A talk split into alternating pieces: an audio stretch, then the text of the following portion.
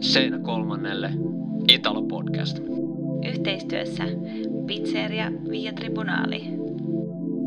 Tervetuloa kuuntelemaan Seinä kolmannelle Italo Podcastia. Minä olen Kimmo Kantola ja totta kai mukana myös Mitri Pakkanen. Tervetuloa mukaan Mitri.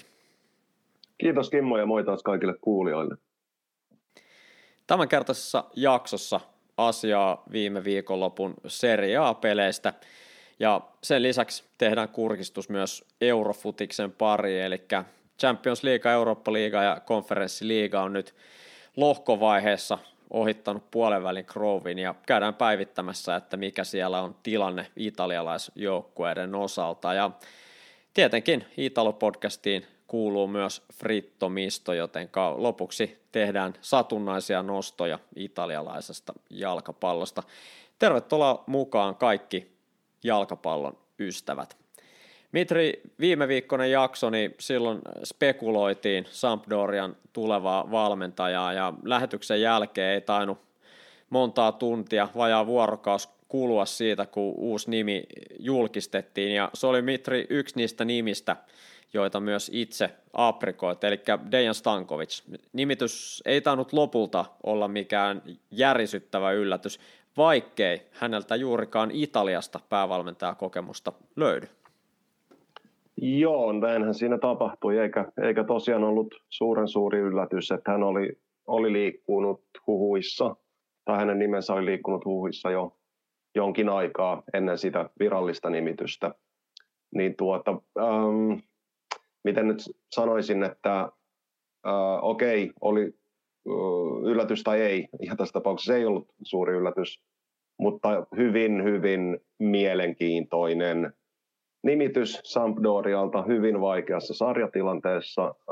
Sampdorian tulisi nyt aika nopeasti alkaa ottaa pisteitä ja kivuta sarjassa niille sijoille, mitä ehkä vähän ennakoitiinkin. Et, siis ei, ei, ei ennakoitu ehkä ihan sinne noin alas häntä päähän. Taitaa olla tällä hetkellä vielä viimeisenä ja onkin sarjassa, niin tuota, siinä on Stankovicilla iso ja kova näytön paikka. Ja kuitenkin suhteellisen kokemattomana valmentajana joutuu nyt niin kuin käytännössä valmentajauransa kovimpaan paikkaan. Ja jos onnistuu nostamaan Sampdorian ylemmäs ja ehkä sitten niin kuin säilyttää sarjapaikkansa, niin tuota, niin, niin se, se saattaa, tai varmasti lupailee sitten Stankovicin valmen, valmentajauran jatkolle erittäin hyvää. On se sitten Sampdoriassa kuinka kauan tahansa ja sitten varmasti jossain muualla myös. Niin voitaisiin kai todeta, Mitre, että italialaisen tapa aika tyypillinen ulkomaalaisvalmentaja Serie viime vuosilta, eli valmentaja, jolla mittava pelaajaura eh, Italiassa esimerkiksi Ivan Juricilla, Igor Tudorilla, näistä niin kuin nyky, nyky tota, valmentajista. Tudor tällä hetkellä ei seriassa päätoimisesti ole, mutta tota, viime aikoina seriassa valmentajana sitä ulkomaalaista, niin voisi sanoa, että aika lailla tämmöinen niin kuin, ö, yleinen tausta, eli pitkä historia Italiassa ensin pelaajana Stankovicin kohdalla, niin ensin Laatsiossa tuolta 90-luvun lopusta 2000-luvun alkuun ja sitten yli 10 vuotta, anteeksi, yhdeksän vuotta Interissä ja, ja tota, todella paljon kokemusta Italiassa, mutta niitä valmentajakannuksia ei ole vielä Italian maalla hankittu. Voidaanko näiltä osin Stankovicia pitää jonkin sortin uhkapelinä Sampdorian toimesta? Genovan kaupungissa on kuitenkin huonoja kokemuksia, jos näin halutaan sanoa esimerkiksi Andrei Shevchenkon osalta. Onko tällaiseen jos voi sanoa floppiin, niin vaaraa Stankovicin kohdalla? No joo, no onhan se vaara olemassa aina. On, on kokematon tai sitten vähän kokeneempikin valmentaja, mutta varsinkin koke- kokemattomilla se riski on yleensä suurempi kuin, kuin sitten vähän kokeneemmilla. Mä en välttämättä maalailis kovin paljon piruja seinille kuitenkaan, koska mun mielestä Stankovic tällä hetkellä, niin kuin moni, moni muukin useissa tapauksissa ansaitsevat nyt reilun mahdollisuuden. Että oletetaan, että vaikka Stankovic ei onnistuisi johdattamaan Sampdoriaa säilymiseen, niin ei olisi välttämättä yhtään hullumpi idea tarjota hänelle kuitenkin jatkoa vielä myös ensi kaudeksi. Esimerkiksi Shevchenkon kohdalla, johon äsken viittasit, niin Genoassa, okei okay, Genoa ei ole Sampdoria, vaikka samasta kaupungista onkin, niin oltiin ehkä vähän hätäisiä sekä Shevchenkon palkkaamisessa että sitten myös erottamisessa ja potkuissa. Että niin kuin to- toivoisin ihan valmentajien ja valmentajuuden kannalta ylipäätään, että Stankovic saisi nyt kuitenkin niin kuin enemmän aikaa kuin Shevchenko sai naapuriseurassa. Ja no, niin kuin sanoin, niin reilun mahdollisuuden näyttää osaamisensa, vaikka kokemusta ei tosiaan vielä kovin paljon valmentajana olemisesta olekaan mutta sen sijaan niistäkin vähäisestä kokemuksista niin on tullut paljon menestystä. Kotimaassaan omassa kasvattajaseurassaan punaisessa, Belgradin punaisessa tähdessä, niin kolme, sen, kolme viime kauden aikana niin saavutuksena kolme mestaruutta ja kolme kapin voittoa. Ja ne on tietenkin isot saavutukset eh, Serbiassa ja osallistunut tietenkin Belgradin punaisen tähden kanssa myös eurokilpailuihin, mutta Italiassa vielä, vielä varsin kääntämätön kortti, että häneltä löytyy 41 ottelua Udineesesta kaudelta 14-15, jolloin hän toimii Andrea Stramaccionin tota, assistenttina, ja sen, sen jälkeen hän toimii Interissä tämmöisenä niin kuin team coordinatorina, miten, miten se sitten halutaankaan tulkita, mutta tämmöisessä tavallaan vähän niin kuin johtoportaan tehtävissä. Sen jälkeen oli työskenteli UEFalle tämmöisessä tota, neuvonantajan roolissa ja sen jälkeen aloitti sitten 2019 syksyllä tämän Belgradin punaisen tähden tota, projektin ja menestyksekäshän se olikin, joten vaikka sitä valmentajakokemusta ei vielä hirveästi ole, jos, jos mietitään vuosia huipputasolla, niin menestystä on tullut. Totta kai ei ole aina yksi yhteen verrata sarjoja keskenään, joten näiltä osin menestys Belgradissa ei vielä takaa yhtään sarjapistettä valmiiksi seriaahan. Mitä näet, Mitri, jos ajatellaan vaikka ensimmäistä ottelua nyt Boloniaa vastaan, Stankovic teki muutamia muutoksia, otetaan siitä myöhemmin vielä kiinni, mutta tota, ensimmäisessä ottelussa 1-1 tulos, ja ainakin omaan silmään tuntuu, että Stankovicin hyvin tällainen niin kuin vahva presenssi ja kentän laidalla, että hän, hän selkeästi halusi herätellä pelaajia ja eli erittäin vahvasti ottelutapahtumissa siellä kentän laidalla, niin onko hän sen tyyppinen persona, joka on myös vaikuttanut tähän valmentajan valintaan, että nyt halutaan niin kuin herätellä joukkuetta ja saada ennen kaikkea tuo joukkue itseluottamus takaisin, semmoinen niin kuin psykologinen ikään kuin lukko auki. No kyllä vähän siltä vaikuttaa, joo. Se on, se on hyvin mahdollista ja todennäköistä, että näin seurajohdossa on, on ajateltu tai ajateltiin silloin, kun Stankovic nousi uusista valmentajaehdokkaista ykköseksi ja sitten tehtiin sopimus hänen kanssaan. Et kyllä se on varmaan yksi tärkeä syy ollut, ollut siinä palkkauksessa ja sellainen, niin kuin, no joo, niin kuin kuvailitkin tuossa, niin balkanilainen veri kiehahteli sen siinä ottelun aikana ja ehkä se saattaa olla juuri sitä, mitä Sampdoria tällä hetkellä tarvitsee. Unohtamatta tietenkään sit myöskään niin kuin ihan kivikovia pelillisiä sisältötekijöitä, jotka aiemman päävalmentajan Gian Paulon aikana, niin kuin puhuttiin viime jaksossakin, niin jäivät jotenkin niin kuin näkemättä tai hyödyntämättä se oli, se oli outoa aikaa, koska Gianpaolo on kuitenkin kokenut jo hyvä, hyvä valmentaja sinänsä. Niin ehkä nyt Stankovicin, Stankovicilta odotetaan sen niin kuin henkisen puolen lisäksi ja henkisen herättelyn lisäksi myös jotenkin, miten nyt sanoisin, pragmaattisempaa pelisisältöä siihen, siihen Sampdorian yksinkertaisesti niin kuin kentällä olemiseen ja voiton tavoitteluun. Ja tuota, se, se, mitä haluan ehkä korostaa vielä Stankovicin kohdalla, että hänellä on niin valtavan pitkä kokemus Italian jalkapallosta pelaajana, niin siitä on varmasti, ihan varmasti paljon hyötyä. Okei, sitähän oli ja on Shevchenkollakin, johon viittasimme äsken. Se nyt ei sitten syystä tai toisesta oikein lähtenyt lentoon Genoassa, mutta ei, ei siitä pelaajakokemuksesta ja Italian kokemuksista ainakaan haittaa ole tietenkään ensimmäisessä ottelussa Stankovic teki pienen pieniä muutoksia tuohon Marco Giampalon edelliseen ottelukokoonpanoon verrattuna. Yksi ehkä se merkittävimmistä siirroista oli se, että Abdelhamid Hamid Sabiri, saksalaislaitahyökkäjä, oli nyt päässyt ikään kuin sinne omimmalle paikalle, eli tuonne vasemmalle laidalle, jossa hän viime kaudella esiintyi Giampalon alaisuudessa kanssa aika useasti. Ja, ja tota, hän oli nyt päässyt takaisin tuosta keskustasta ikään kuin kasipaikan roolista nyt puhtaasti sinne laidalle, eli tämä Stankovicin ensimmäinen kokoonpano oli aika lailla niin 4-2-3-1, ja sitten tämän tasotusmaalin viimeistelyt Juricic, joka Sassuolosta kesällä siirtyi Sampdoriaan, niin hänkin oli nyt selkeämmin tämmöinen niin kymppipaikan pelaaja. Gianpaolo käytti tuossa 4-1-4-1 häntä aika usein tuolla oikealla laidalla, ja, ja tota, hänen, hänen siirtonsa tuohon keskustaan, ainakin nyt maalin muodossa sitten näkyi heti tehoissa. Tota, muuten Mitri tuossa pelissä ei ainakaan omaa silmää ihan hirveästi mitään niin kuin varsinaista Stankovicin kädenjälkeä näkynyt. Ja, ja tota, varmaankin tästä, kun Stankovic saa enemmän yhteiseen harjoitustapahtumien joukkueen kanssa ja sitä kautta myös pelejä, niin varmasti siellä alkaa ne hänen vaatimat laatutekijät myös näkymään tuossa pelaamisessa, mutta ensimmäisen ottelun perusteella mitään niin kuin dramaattista muutosta ei ainakaan heti näkynyt.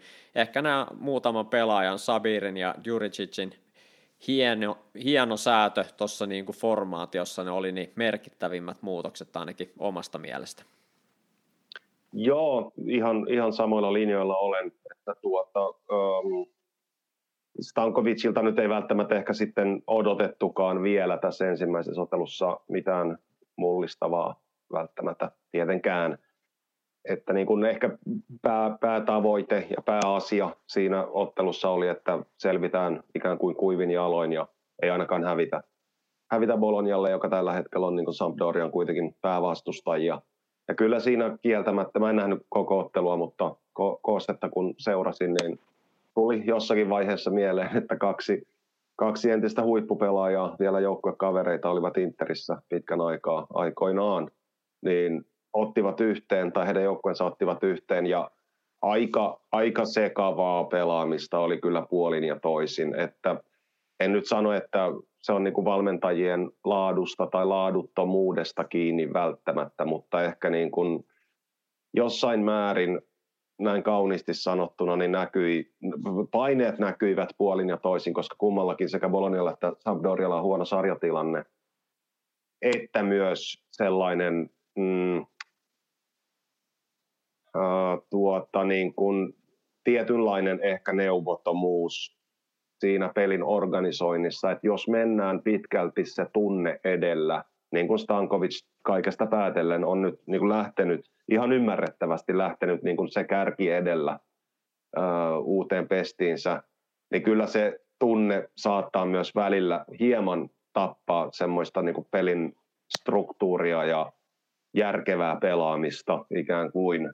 Tällaista olin havaitsevani, hava, havaitsin tuo, tuollaisia elementtejä, vaikka täytyy myöntää, että en koko ottelua nähnytkään.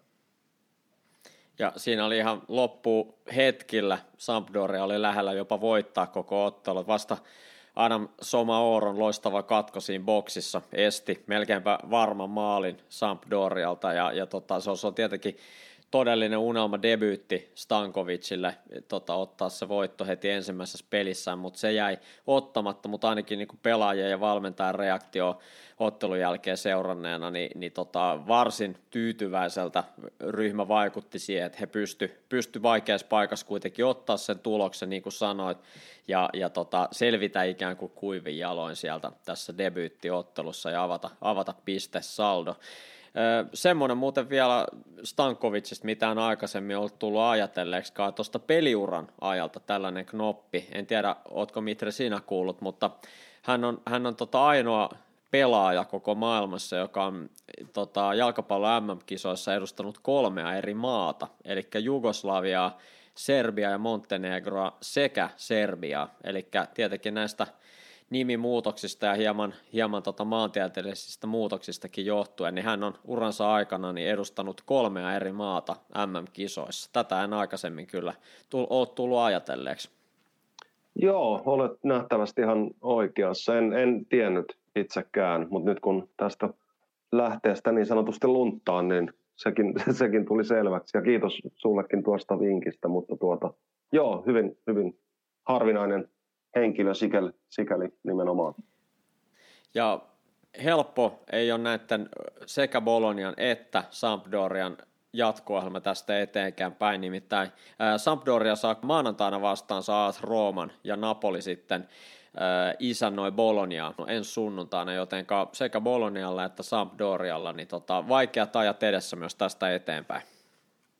On joo, ei, ei vastus ainakaan helpotu tuohon Bologna-otteluun verrattuna, siis Sampdorialla, että Rooma, Rooma, on, Rooma on paha vastustaja Sampdorialle tällaisessa vähän sekavassa joukkueen tilanteessa tällä hetkellä kautta. Tuosta Stankovicista vielä yksi semmoinen henkilökohtainen muisto, kun hänen poikansa, kaksi poikansa pela- tai ovat ammattilaispelaajia tällä hetkellä. Eli Filip Stankovic on maalivahti, joka taitaa tällä hetkellä olla lainalla Hollannissa Volendamissa. Ja sitten Aleksander Stankovic on Interin keskikenttäpelaaja.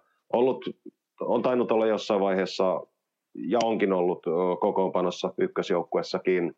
Ei ole tehnyt vielä seriaa debyyttiä miesten tasolla, mutta kuitenkin niin kuin Interin organisaatiossa, niin muistan hyvin Stankovicin pelaajauran ihan niitä niin kuin parhaita vuosia. Nyt mennään varmaan johonkin suunnilleen 15 vuoden päähän noin.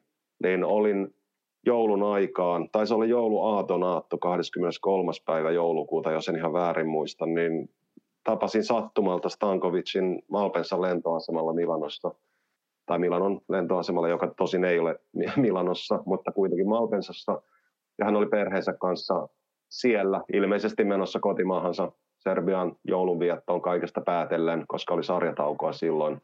Niin näimme siinä Valpensan sisätiloissa ja nuo pojat, kaksi poikaa olivat silloin ihan pikkulapsia ja juoksentelivat ja leikkivät siellä niin kuin lentoasemalla keskenään. Ja niin se aika kuuluu, että nyt he, hekin ovat ammattipelaajia ja isä on Sampdorian päävalmentaja, niin ehkä silloin, silloin ei muista, olisi välttämättä ihan heti uskonut, jos joku, joku olisi tullut sanomaan, että vuonna 2022 isä valmentaa Sampdoria ja pojat pelaavat ammattilaisina, vaikka kaikesta päätellen pojat olivatkin oikein liikunnallisia ja te- terhakkoja, pikkulapsia, mutta hauska muista sinänsä, että näin se aika kuluu.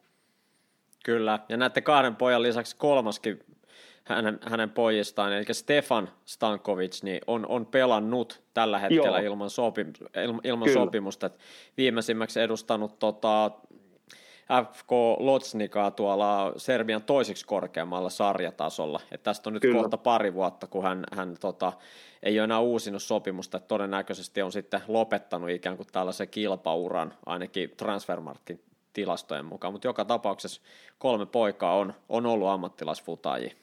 Joo, huomasin ihan saman tiedon, kyllä. Jeps.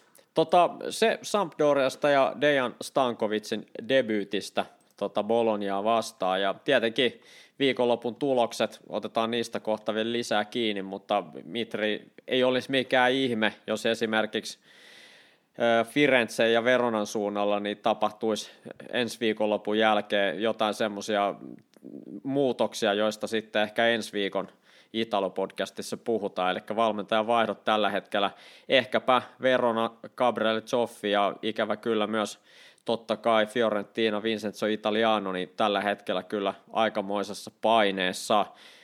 En usko, että tota, Cremoneesessa vielä on odotettukaan, että tuo sarjatilanne tässä kohtaa olisi vielä hirveästi, hirveästi korkeampi, joten siellä, siellä varmaan vielä ajatellaan ehkä maltillisemmin, mutta voisin kuvitella, että ehkä Hellakseen ja sitten Fiorentina kannalta niin tilanne saattaa olla hyvin toinen. Olisiko Mitri tässä kaksi mahdollista valmentajaa, jotka nyt ovat ehkä akuutimman potkuuhan alla? No kyllä näin voisi aavistella, joo. Varsinkin ehkä Italiano, tietämättä nyt sen enempää äh, sitä ihan oikeaa reaalitilannetta seura, seuran niin mietteissä tai seurajohdossa, mitä, mitä siellä ajatellaan mutta kyllä niin kuin 0-4 kotitappio Laatsiolle, vaikka Laatsio onkin hyvässä vireessä ja laadukas joukkue, niin kuitenkin kieli jossain määrin siitä, että nyt joukkueessa ei ole, ei ole kaikki hyvin, ei pelillisesti eikä välttämättä ehkä muutenkaan, koska Fiorentina, jos katsoo tuloksia, peliesityksiä ja sarjatilannetta, niin kyllä niin kuin sen pitäisi, tai se ei ole niin huono joukkue kuin mitä nuo kolme asiaa antavat ymmärtää. Että kyllä Italianolla on ilmeisen kinkkinen tilanne nyt Fiorentinassa ja ehkä valmentajan vaihdos saattaisi tehdä hyvää riippuen sitten kuitenkin tietysti siitä, että kuka se seuraaja, kandidaatti tai seuraaja olisi. Ja Fiorentino pelaa seuraavan ottelunsa vieraissa Lecceä vastaan ensi viikon maanantaina ja tuo saattaa olla sitten Italianon jatkon kannalta erittäin merkittävä peli. Itse en usko, että tuolla viikolla pelattavalla Hearts Conference liigan ottelulla on niin suurta painoarvoa, että vaikka se päättyisi Fiorentinan kannalta huonosti, en usko, että se vielä riittää Italianon niin pois potkimiseen, mutta toi Lecce vastaa oleva sarjapeli sitten ensi viikolla, niin se, se on kyllä tota, todella tärkeä. Ajatellen tietenkin koko, koko joukkuetta. Kyllä, joo, oot ihan oikeassa. Ja se, mitä ylipäätään tulee seuroihin, jotka mahdollisesti harkitsevat valmentajan vaihtoa tai päävalmentajan vaihtoa, niin on muistettava, että tässä on nyt noin kuukausi aikaa siihen, kun alkaa MM-kisatauko, eli 13. marraskuuta pelataan viimeinen kierros ennen MM-kisataukoa. Ja voi hyvinkin olla mahdollista, tai ainakin itse ehkä mahdollisesti seurajohtajana niin kuin hypoteettisesti yrittäisin ehkä odottaa niin kuin siihen asti ja antaa vielä lisäaikaa nykyiselle valmentajalle, päävalmentajalle siihen saakka. Ja sitten siinä tulee melkein kahden kuukauden pituinen sarjatauko, jolloin jos valmentajaa päätetään vaihtaa, niin olisi aika ehkä sitten sopiva hetki aloittaa ikään kuin toiminta puhtaalta pöydältä ja antaa valmentajalle riittävästi aikaa ajaa ajatuksiaan sisään käytännön tasolle joukkueeseen ja, ja tuota, olkoonkin, että totta kai niin kuin pelaajia on MM-kisoissa, mutta kuitenkin taata ikään kuin tietynlainen rauha ja uuden alku uudelle päävalmentajalle. Mutta totta kai ymmärrän myös sen, että jos nyt niin kuin tulevan kuukauden, noin kuukauden aikana tästä eteenpäin tulostaso ei tietyissä joukkueissa parane, niin ehkä se päätös on sitten tehtävä jo aiemmin. Joo, toi Mitri, tosi, tosi hyvä pointti. Tämähän on poikkeuksellinen kausi siitä, että MM-kisat pelataan kauden välissä tai oikeastaan niin kuin kauden kesken. Ja, ja se, siitä oikeastaan kukaan vielä voi tietääkään, että miten se tulee sitten vaikuttaa joukkueisiin ja pelaajiin, että sen oikeastaan näkee sitten vasta keväällä, että millaiset ne vaikutukset ovat. Ja se varmasti myös tässä mielessä, niin kuin sanoit, valmentajien roolia ja tota, valmentajan vaihtamista ajatellen, niin se on, se on varmasti asia myös, mitä seurat ikään kuin miettii ja, ja opiskelee sitten siltäkin kannalta, että tämmöistä, taukoa ei ole aikaisemmin ollut. Tuosta vielä otettava muutama sana Laatsiosta, kun Fiorentinasta puhuttiin, tosissaan Laatsio siis eilen nyt kun tiistaan nauhoitetaan, niin maanantaina voitti vieraissa Fiorentina 4-0 ja se oli jo neljäs voitto putkeen Laatsiolle ja he ei ole päästänyt maaliakaan näissä neljässä ottelussa, eli tuolta syyskuun puolesta välistä kaatui ensin Verona 2-0, sen jälkeen on kaatunut Cremonese 4-0, Spezia 4-0 ja nyt Lazio 4-0. Mitri, riittääkö nämä tulokset nyt vakuuttaa sut siitä, että Lazio on yksi mestari ehdokas? Joo, mä muistan ennen kauden alkua, kun ennakoitiin tulevaa sarjakautta, niin taisit, jos en ihan väärin muista, niin siinä taisit nostaa Laatsion jonkinlaiseksi ehkä mustaksi hevoseksi.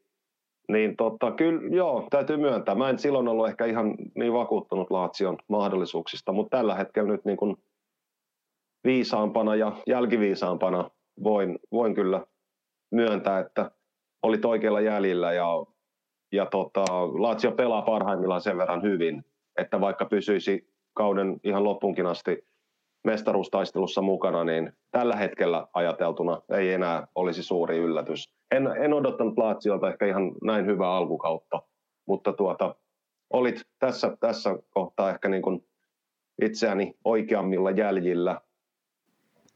toki vasta yhdeksän peliä pelattu, ettei vielä pidä liian jo, tota, hätäisiä johtopäätöksiä tehdä. Ja jos se nyt ihan väärin muista, niin Lazio ei ottanut nyt kohtaa muuta kuin Interin näistä niin kuin sanotaan ihan, ihan top top jengeistä, jos, jos tota, ei ihan saman tien tule mulle muuta mieleen. Voi olla, että se pitää vielä tarkistaa, mutta tälleen nopeasti ajateltuna ei tule ainakaan mieleen kuin Inter tuolta tota ihan kärkipää jengeistä, ja Interkään nyt tietenkään ei ole ihan, ihan kärkipäässä tällä kaudella vielä ollut, ja ensi sunnuntai tietenkin kova ottelu Laatsiolle, eli Udineeseen vastaan, Udineeseen yksi tämän kauden toistaiseksi pirteimmistä yllättäjistä, niin siinä tulee olemaan kova peli, ja varmaan jonkinlainen mittari myös, mittari myös tota sitten Laatsion nykykunnosta. Joo, ihan, ihan varmasti juuri näin, ja, ja tuota, niin kuin Laatsiolta ehkä odottaisin näin niin kuin neutraalina seuraajana tasaisempaa suorittamista verrattuna viime kauteen, eli Sarrin ensimmäiseen kauteen Laatsio, Laatsiossa. Et silloinkin parhaimmillaan joukkue pelasi aivan loistavasti, mutta sitten huonoimmillaan se ero siihen hyvään päivään oli liian suuri. Niin ainakin nyt toistaiseksi Laatsio on kyennyt niin kuin pelaamaan tasaisemmin ja tasalaatuisemmin kuin viime kaudella, mutta se, että miten tästä eteenpäin sitten tosiaan, kun alkaa tulla niitä suoria kilpailijoita vastaan, niin millainen suoritustaso on silloin, niin se on, se on mielenkiintoista seurattavaa. Ja tästä nopeasti, kun tarkastin, niin Napoli on tosissaan se kärkiryhmä, kenet Lazio on kohdannut, ja siitä tuli se 2-1 tappio. Eli sen, sen verran korjaa vielä aikaisempia puheita, eli Interin lisäksi Napolin he ovat, he ovat kohdanneet tällä kaudella. Ja mitä tulee Mitri tuohon epätasaisuuteen, niin sitä ollaan varsinkin nähty tuolla eurokentillä sitten, että esimerkiksi Midtjyllandille on tullut 5-1 käkeen tuolla Eurooppa-liigassa ja, ja, ja tota, tämmöisiä vähän niin kuin ehkä shokeraaviakin tuloksia välillä, välillä tullut, mutta ainakin sarjassa nyt toistaiseksi näyttää hyvältä. Joo, kyllä, tuo oli ihan hyvä, hyvä nosto ja huomio. Et siellä on havaittavissa vieläkin sellaista pelaamisen epätasaisuutta, No joo, ei niinkään tosiaan sarjassa, kuten sanoitkin. Mutta nuo ovat oire ehkä edelleen jostain noin kuitenkin niin kuin Euroopan, Euro, e, e, Eurokapien tai kapin peli, pelien tietynlaiset jäätymiset ja romahdukset, että kyllä se jostain kertoo kuitenkin, mutta korostan edelleen sitä, että nyt Laatsion ja Sarrin on edelleen kyettävä tasalaatuistamaan ja tas, tasaistamaan ikään kuin sitä niin kuin omaa suoritustasoa ja sitä kautta tuloksia. Mitäs Mitri sitten puhuttiin ennen Laatsiota niin valmentajista, jotka on paineen alla, niin mitäs Massimiliano Allegrin tilanne tällä hetkellä? Nyt viikonloppuna 2-0 tuli, tuli tappio Milania vastaan. Kuinka näette, että tämä jollain tavalla sen Bologna voiton jälkeen, niin nyt ikään kuin heikens tai kohensko millään tavalla. Ei ainakaan kohentanut varmasti tota, Allegrin osakkeita. Mitä näet hänen tilanteensa nyt, nyt vielä ennen, kun ajatellaan, että tämä kisat painaa kohta päälle kuukauden päästä? No joo, kyllä ei todellakaan kohentanut. Ja tota, no joo, kohta mennään ehkä vähän tarkemmin tai jossain määrin tulevaan derbyyn Torino Juventus, joka pelataan tulevana lauantaina. Et siinä saattaa olla taas yksi uusi sekä mahdollisuus että uhka Allegrille. Mutta mä luulen, että Juventus on aika hyvä esimerkki nimenomaan siitä, mistä puhuimme tuossa hetki sitten, että onko, onkohan niin, tai vähän vaikuttaa siltä, että nyt odotetaan sitä MM-kisataukoa ja katsotaan, mikä, mikä on tilanne silloin. Ja täytyy muistaa Juventuksen mestariliiga tilanne, että jos siellä menee huonosti, tällä viikolla joukko pelaa Maccabi Haifaa vastaan vieraissa, että jos mestariliigakin seriaan ohella menee odotettua huonommin, niin kyllä sitten olisi aika loogista, että viimeistään MM-kisataukoon mennessä Juventuksessa nähdään uusi päävalmentaja. Näin uskaltaisin odotella nähtäväksi jää. Mitri, tuosta Milanin ja Juventuksen ottelusta voitaisiin muutama sana sanoa. Tota, ennen kaikkea tietenkin Milanilta hyvä esitys, aika semmoinen, voisi sanoa, ei nyt vakuuttava, mutta varsin ongelmaton voitto Juventuksesta. Toki, eh, jos mietitään maaleja. Maalit aina syntyy jostain ensimmäinen kulma tilanteesta ja tuossa kun jälkianalyysejä luin, niin muun muassa Gatsettassa oli kiinnitetty siihen huomiota, että ennen tätä Milanin saamaa kulmaa olisi, olisi tapahtunut rike, josta, josta olisi pitänyt tulla vapari Juventukselle ja tuomarilta. Se jäi huomaamatta ja sen jälkeen mentiin kulmalipulle. Siitä jälkitilanteesta se 1-0 maali ja sitten 2-0 maali siihen tokajakson alkupuolelle. Dusan Vlahovicin ehkä jopa hieman epäonnisesta tota, harhasyötöstä läpiajo ja siitä maali.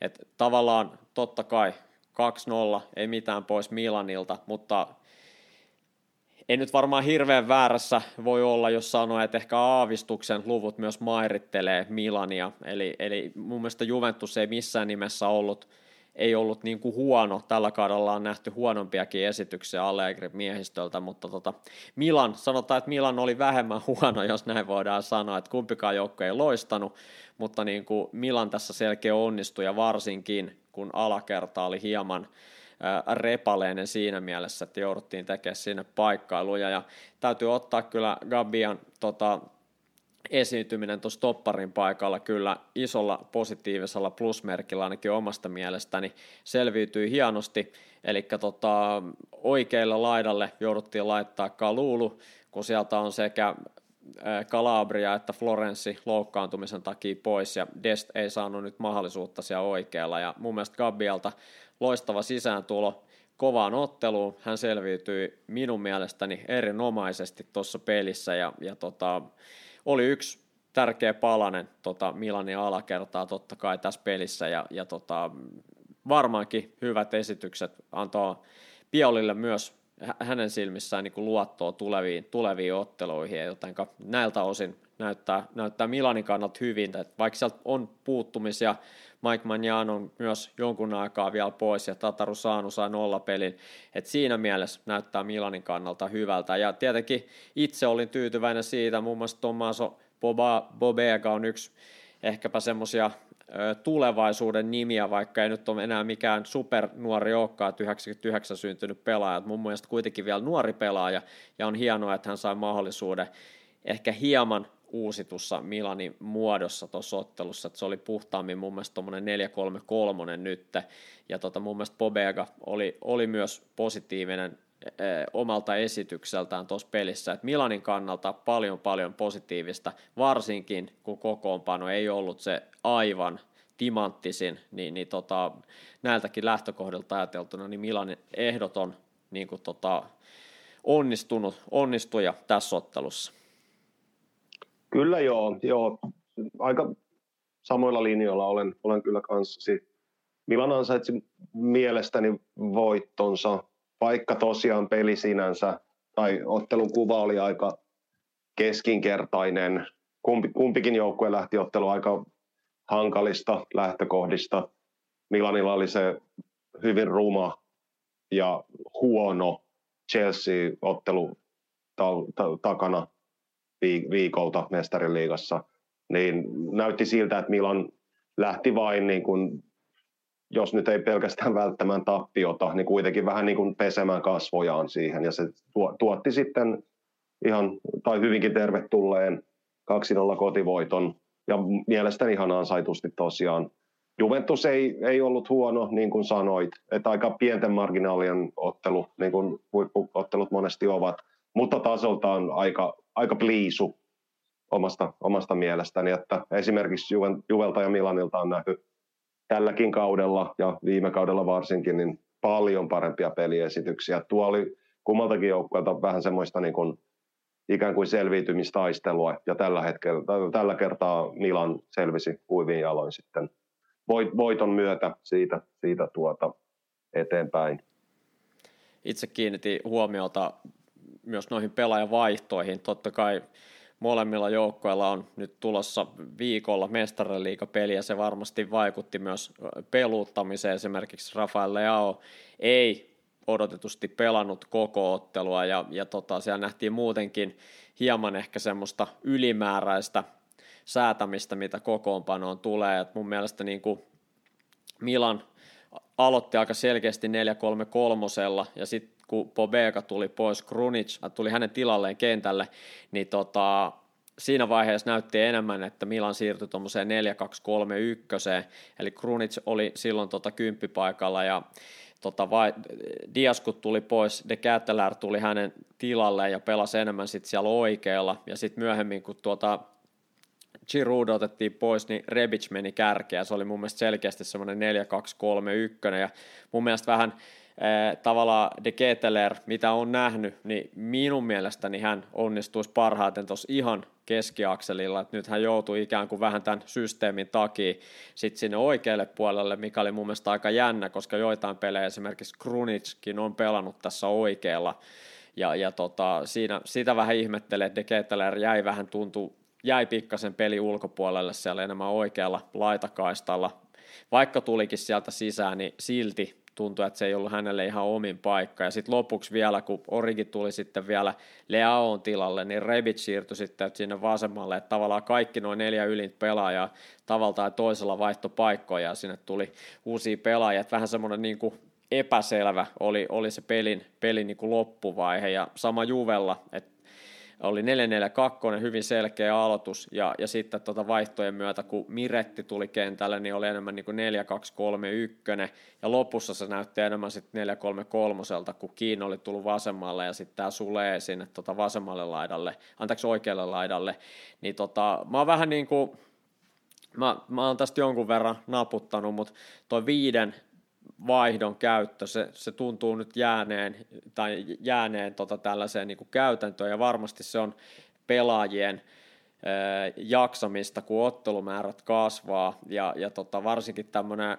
MM-kisan vuosi vielä tähän päälle, että pelejä tulee ihan hirveästi, varsinkin niille, jotka on maajoukkueessa mukana, niin tota, mä ymmärrän, että sitä ajateltu totta kai, mikä on tärkeää, niin pelaajien jaksaminen ja terveys, mä ymmärrän sen siitä, se viisi vaihtoa, mutta niin kuin pelien seuraamisen kannalta, niin mä oon jotenkin sellainen niin kuin jäärä, että tuntuu, että se ensimmäinen nelivitonen vedetään ikään kuin, vedetään vähän niin kuin tavallaan eh, semmoisilla preseteillä, että pelataan niin kuin se joukkueen niin kuin ottelusuunnitelma on, riippuen siitä tuleeko maali tai ei, niin sitä muutetaan. Ja sitten kun toinen jakso alkaa, niin se on se 10 minuuttia mennään vielä, ja sitten alkaa se vaihtohomma pyörii tehdään kolme vaihtoa kerralla, kaksi vaihtoa kerralla, ja sitten se loppu on semmoista niin kuin hyvin sekavaa sellaista, ja tota, toki se on varmaan oma ammattitaidon puutetta, että ei ole niin helppo ikään kuin sitten aina omaksua sitä, että mitä kyseinen pelaaja tuo nyt tuohon pelaamiseen, ja, ja tota, kuinka hänen on tarkoituksena niin kuin su, suoriutua siinä kentällä, että tuntuu, että siihen menee itsellä hirveästi aina niin kuin voimavaroja, katsoa, että miten, miten nämä vaihdot vaikuttaa tähän pelaamiseen. Se voi olla sitä, tai sitten ylipäätänsä vaan, että sit pelaaminen vähän niin kuin hajoaa monella joukkueella, sitten sanotaan siitä niin kuin kuudesta viidestä minuutista, 70 minuutista eteenpäin, että niin kuin viisi vaihtoa se käytännössä pystyt vaihtamaan kenttäpelaajista puolet, niin olisi se toisaalta outoakin, jos ei se jossain näkyisi, mutta mä oon vähän niin kuin sanoin, niin jäärä tässä, että mun mielestä se kolme vaihtoa oli sopiva määrä, että viidellä toi jotenkin, sanotaan, että se seuraamis nimenomaan just niin kuin taktisessakin mielessä, se voidaan nähdä sekä rikkautena totta kai, että pystyy tekemään enemmän muutoksia, mutta jotenkin tuntuu, että joukkueiden pelaaminen vähän niin kuin hajoaa sit niiden niin kuin isojen vaihtomäärien myötä. Voi olla, että mä oon täysin väärässä tässä, mutta semmoinen, semmoinen tuntuma mulla on, että, että noit vaihdot tavallaan niin kuin sotkee liikaa tota, monenkin hyvän ottelun ikään kuin sitä loppuvaihetta. Joo, tuo on mielenkiintoinen puheenaihe. Tota, me ollaan joskus ehkä aiemminkin sivuttu sitä, mutta tuota, nyt tulee ensin mieleen semmoinen tilasto tai tutkimustulos, joka tutkimus tehtiin, olikohan nyt tänä, tämän kauden niin kuin alkuvaiheissa, ja nyt en muista ihan tarkkaan sitä otosta, että se muistaakseni oli ihan siitä saakka, kun covidin takia tämä muutos tehtiin. Eli aiemman kolmen sijaan saa nykyään vaihtaa viisi, ja niin kuin sanoit, niin se on ikään kuin jätetty voimaan covid-tilanteesta huolimatta. Niin tuota, Euroopan huippusarjoista mä muistelisin näin, että Pep Guardiola oli, niin kuin puhutaan nyt huippujoukkueista ja huippusarjoista, niin valmentaja, sen, sen, sen tilaston niin kuin ikään kuin kärjessä, tai mitä se nyt halutaankaan nähdä, mutta kuitenkin ykkösenä siinä, siinä mielessä, että hän on uuden viiden vaihdon sää, siitä säännöstä huolimatta niin tehnyt vähiten vaihtoja huippusarjojen huippujoukkueiden valmentajista. Se oli muistaakseni jotain kolmen ja puolen vaihdon luokkaa, se niin kuin keskimääräinen vaihtomäärä, mitä Guardiola on uuden säännön aikana tehnyt, ja hyvin moni muu, tai käytännössä kaikki muut, ovat tehneet häntä enemmän vaihtoja nyt uuden säännön aikana. Ja tota, ehkä se, se, mikä tuosta tulee mieleen, niin valmentajat hyödyntävät tai käyttävät uutta sääntöä hyvinkin eri tavoin ja aika niin kuin persoonallisesti. Et otetaan esimerkiksi vaikka Filip, äh, anteeksi, Simone Inzaghi Interistä, niin on selvästi ollut nähtävissä, että jos pelaaja saa keltaisen kortin, niin hyvin monesti, jos ei melkeinpä aina, kyseinen varoitettu pelaaja otetaan aika piankin vaihtoon sit sen keltaisen kortin jälkeen. Et Inzaghi on, tämä nyt on vain yksi ilmannostettu esimerkki, miten sitä hyödynnetään tai käytetään sitä nykysääntöä niin tuota, tai toimitaan sen vallitessa, niin Inzagille kaikesta päätellen on hyvin tärkeää pitää huoli siitä, että ei ainakaan jäädä sitten niin kuin ky- kymmenen tai mies alivoimalle. Ja uusi sääntö niin kuin mahdollistaa aika, aika nopeatkin vaihdot. Kolmen vaihdon säännön aikana oli tietynlainen riski ehkä alkaa tehdä aika varhaisessa vaiheessa vaihtoja, jottei sitten jouduta, jouduta niin kuin liriin sitten ottelun loppuvaiheissa. Mutta se on ihan mielenkiintoista seurattava. Mä en ole niinkään ehkä pessimistinen tai niin kuin negatiivinen tuon itse säännön suhteen. että se, se on mun mielestä ihan mielenkiintoista seurattavaa, miten ö, eri päävalmentajat eri joukkueissa sitä, sitä niin kuin tulkitsevat ja hyödyntävät. Mm, tota, siitä mä olen sun kanssa samaa mieltä, että ehkä pelin, pelin seuraamisen kannalta joo, kieltämättä välillä pelien loppuvaiheissa tulee vähän, vähän sekava olo niin kuin tota, omaan silmään, että mitä tässä nyt tapahtuukaan, kun niin paljon pelaajia on vaihdettu. Esimerkiksi Massimiliano Allegri sanoi nyt tässä alkuviikolla, nyt tiistaina kun äänitetään, niin tuon mestariliigaottelun Maccabi Haifaa vastaan niin ennakkopressissä, että nykysäännöillä pelataan niin kuin 15. Olkoonkin, että hän oli hieman huolimaton siinä, että jos ollaan ihan tarkkaan, niin pelataan 16, eli 11 plus 5 on se niin kuin maksimimäärä, mitä pelaajia saa käyttää.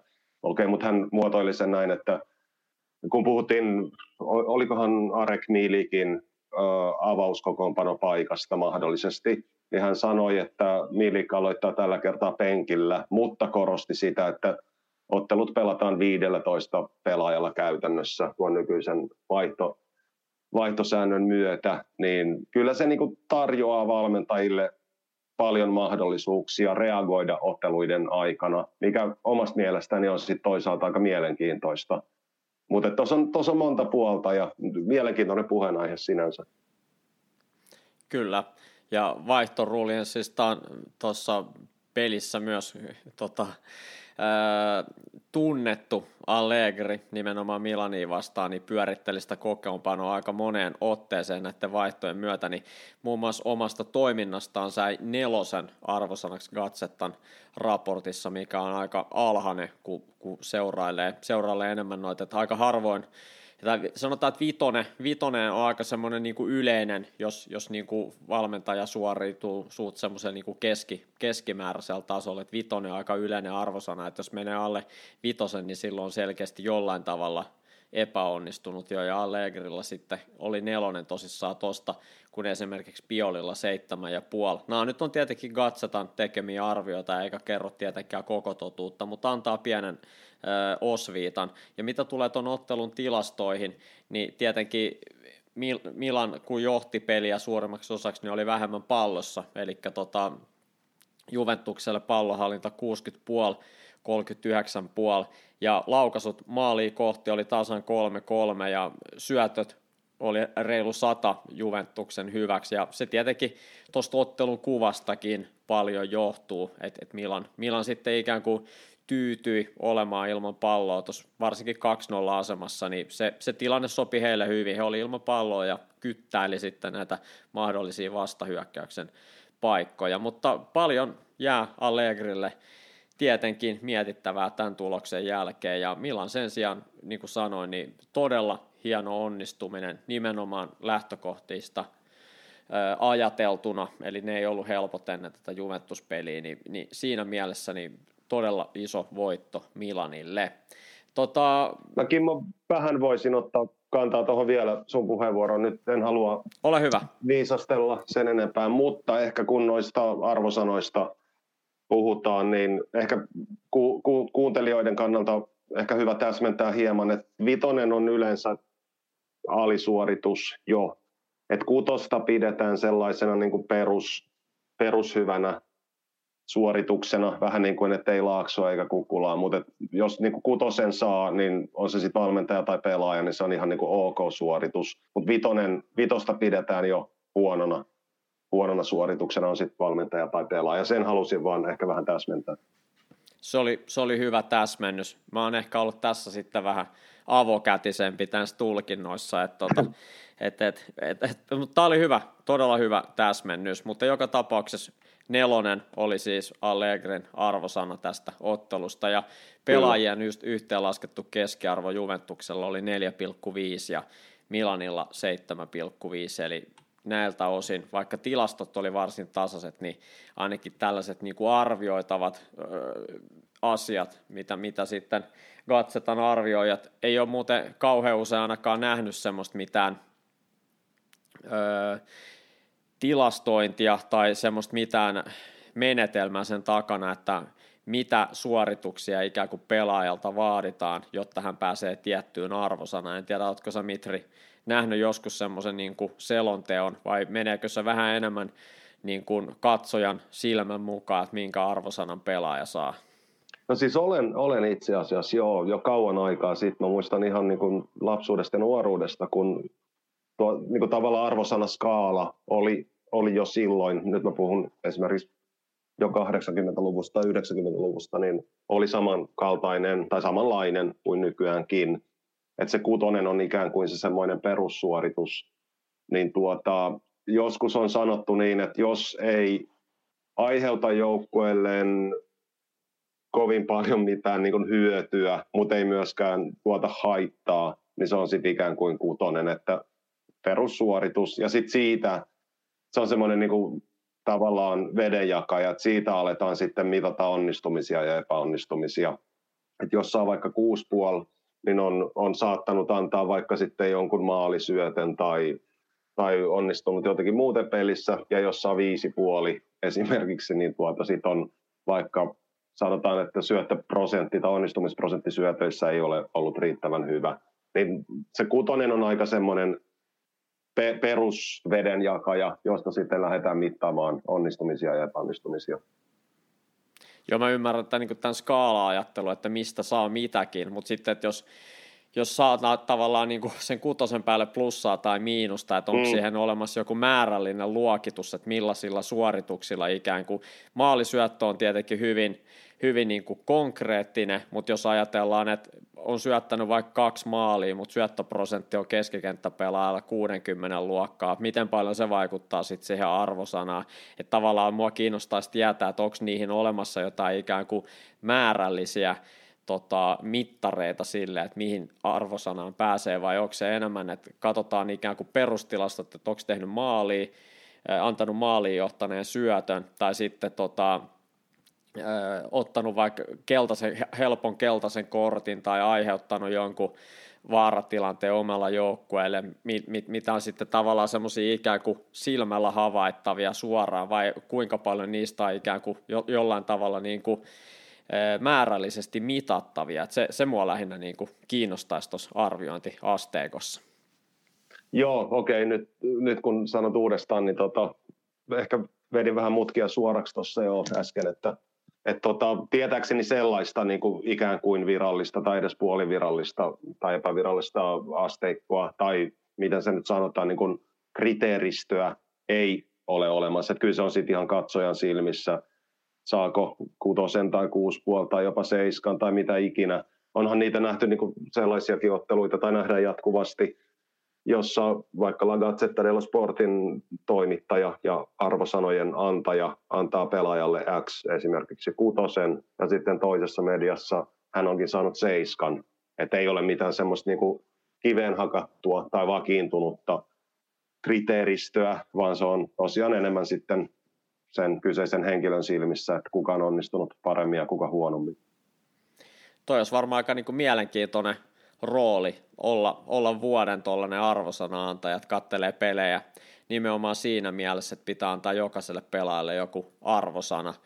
Tota, niin se voisi olla varmaan aika, aika mielenkiintoista, mielenkiintoista, että semmoinen jonkinlainen tuntuma kehittyy siihen niin kuin arvoasteikkoon sun muuhun, että et tota, hyvin, hyvin mielenkiintoista. Nämä on tietenkin vain yksi, yksi osa tätä tietynlaista mä en ehkä pitäisi tätä Mitrin niin analytiikkana, että tässä on kuitenkin niin paljon semmoista ehkä, ehkä, ainakin kun ei tiedä just että tarkemmin, että onko siellä jotain määrällisesti mitattavia asioita, että se on ehkä kuitenkin vähän enemmän semmoista mutuilua, ja onko sillä nyt hirveästi väliä, että onko joku pelaaja sanonut vaikka kuusi puoli tai seiskan, mutta niin kuin ehkä pidemmän päälle sitten, kun koko kausi on pelattu ja jollain pelaajalla keskiarvo on seitsemän puoli, toisella neljä ja puoli, niin sitten varmaan niin kuin pidemmän päälle se näyttää jo jonkinlaista jonkinlaista, tota, jos ei nyt dataa, niin ainakin siihen suuntaan antavaa tietoa. Joo, just, just näin. Ja tota, no, sen verran voin sanoa, että tuosta on niin kuin omakohtaista kokemusta kyllä Veikkausliigasta. Tein useitakin vuosia tietyille seuroille, no pääkaupunkiseudun seuroille niin kuin vastaavaa työtä. Eli annoin annoin kummankin joukkueen. Mä heitän nyt ilmaan, jos oli vaikka HJK FC Lahti, pelattiin Helsingissä, niin annoin kummankin joukkueen pelaajille arvosanat. Nyt tämän pystyy kertomaan avoimesti, koska sitä, sitä en enää tee. Niin tuota, Rikos kyllä, on vanhentunut niin sanotusti. Rikos on vanhentunut, joo. Niin tuota, kyllä se on niin kuin iso homma, kun puhutaan 22 pelaajasta plus vaihtopelaajista – okei, osa vaihtopelaajista ei välttämättä saa arvosanaa, tai sitten jos pelaaja vaikka loukkaantuu 10 minuutin kohdalla, niin ei, ei välttämättä saa arvosanaa lainkaan, mutta niin kuin lähtökohtaisesti 22 pelaajaa plus vaihtopelaajat, niin kyllä se on yhdelle tai kahdelle silmälle aika, mä sanon suoraan, aika mahdoton tehtävä. Ja varmasti nyt pyydän jälkikäteen anteeksi, jos on tullut, tullut niin kuin tuota harhalaukauksia ikään kuin, koska koska, koska, no joo, jos pu, pu, pysytään Italian kontekstissa, niin esimerkkinä yksi toimittaja saattaa antaa 22 plus vaihtopelaajille arvosanat ja sen lisäksi tehdä vielä ottelusta esimerkiksi raportin tai valmentajahaastattelut tai mitä ikinä, niin siinä on kyllä yhdelle illalle tai ottelun ympärille aika, sanoisin, että jopa epäinhimillinen työtehtävä että jos ne arvosanat ei, eivät aina osu ihan niin kuin ehkä kohdalle sen, sen suhteessa siihen, miten pelaaja on suoriutunut kentällä, niin ehkä, ehkä tuota, välillä annettakoon anteeksi se. En halua puolustella nyt toimittajien työtä, mutta se on aika, aika mahdoton tehtävä, että jos se niin kuin jaettaisi vaikka niin, että yksi henkilö katsoo yhtä joukkuetta ja toinen toista, niin se olisi jo, siinä olisi jo puolet vähemmän virhemarginaalia ikään kuin, vaikka noi ovatkin niin kuin aika subjektiivisia näkemyksiä, kuten äsken sit myös totesimme.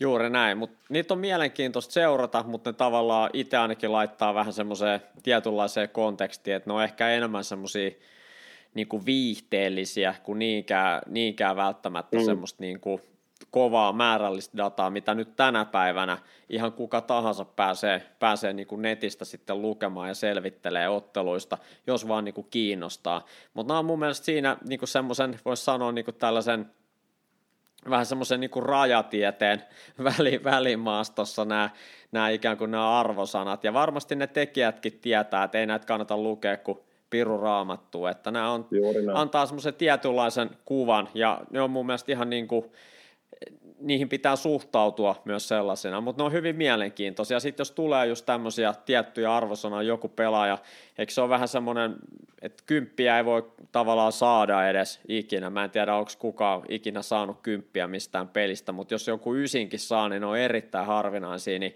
silloin tietää, että jos joku on sanonut ysi, että nyt on ollut niin kuin ihan ihan niin kuin täydellinen ottelu.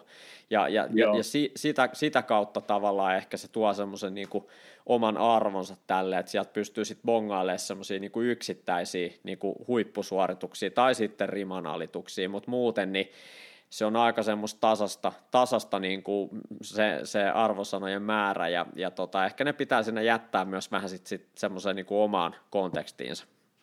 Se on totta, joo. Ja tämä on mun mielestä ihan hyvä, hyvä, että me käytetään tähän vähän aikaa, koska no, noita kuitenkin ö, annetaan niin paljon tai käytetään niin paljon tuollaista tapaa mediassa. Ja meidän kuuntelijatkin varmasti, niin kuin, tai heillekin se on varmasti niin kuin tuttu tapa, ja eri maissa vähän eri asteikoilla. Mutta se vielä, mitä tulee Italian niin kuin asteikoon, niin se kuten tuossa sanoinkin, että se kutonen on ikään kuin, niin kuin perussuoritus, niin jos sitä vertaa vaikka kouluarvosana-asteikkoon, josta siinä sitten ammattisi myötä tiedät enemmän kuin minä, niin se saattaa ehkä vähän hämätä, että jos pelaaja saa vaikka 6,5, niin sehän koulussa ei vielä välttämättä ole kovin hyvä, hyvä arvosana. Että sanotaan 7-8 luokka ehkä koulussa voisi olla sellaista kutosen luokkaa sitten italialaisessa putis arvo sana maailmassa, niin sekin, sekin kannattaa muistaa, että se perusasteikko on niin kuin nelosesta kymppiin, ja kuten sanoitkin, että kymppiä ei juurikaan anneta. Mä en muista, olisikohan, olisikohan Michel Platini ehkä joskus saanut kympin jostain ottelusta, voi olla, että muistan väärin, mutta joka tapauksessa on käytännössä niin kuin mahdotonta, koska kukaan ei pelaa koskaan täydellistä peliä. Ja joskus sitten taas siellä asteikon toisessa päässä mä muistan, että jos pelaaja vaikka pelaa huonon pelin ja ottaa tyhmän punaisen, niin saattaa saada vaikka kolmosen, joka on ikään kuin sen asteikon ulkopuolella, mutta kuitenkin, että sitä vähän niin kuin niitä rajoja rikotaan silloin tällöin. Mutta se on hyvä muistaa, että niin kuin kutonen tai seiska tai kasi on italialaisessa futisarvosana-asteikossa parempi kuin sitten taas koulumaailmassa, että tämmöistä ainakin itse, itse, olen, itse olen silloin tällöin pähkäillyt. Joo, toi on ihan hyvä analogia ja ehkä niin kuin kuvastaa sitä, että, että, että myös se vaatimustaso on niin kuin korkealla, Kyllä. että just niitä korkeita arvosanoja on todella vaikea saada, että se Juuri näin. vaatimustaso, ajatella niin kuin kilpailullisuutta kaikkea, niin vaatimustaso on yksinkertaisesti niin korkea. Totta, hyvin sanottu, joo. Italo-podcastin teille tarjoaa Pizzeria Via Tribunali. Tämä oli hyvä keskustelu. Tämä oli ehkä tuli vähän takavasemmalta tämä, tämä tota arvosana keskustelu, mutta niin kuin sanoit, niin se sopii erinomaisesti myös tähän meidän, meidän kontekstiin totta kai, kun italialaisesta fudiksesta puhutaan. Tota, Serie Asta mulla ei oikeastaan muuta nostettavaa, että mä haluaisin Empolista sen verran tuosta sanoa, että tota, viime kerroksella Empoli siis jäi lopulta 1-1 tasoriin vieraissa Torinoa vastaan, oli ihan viimeisille lisäajan hetkille asti voitossa kiinni ja, ja tota, lopulta jäi tasuriin.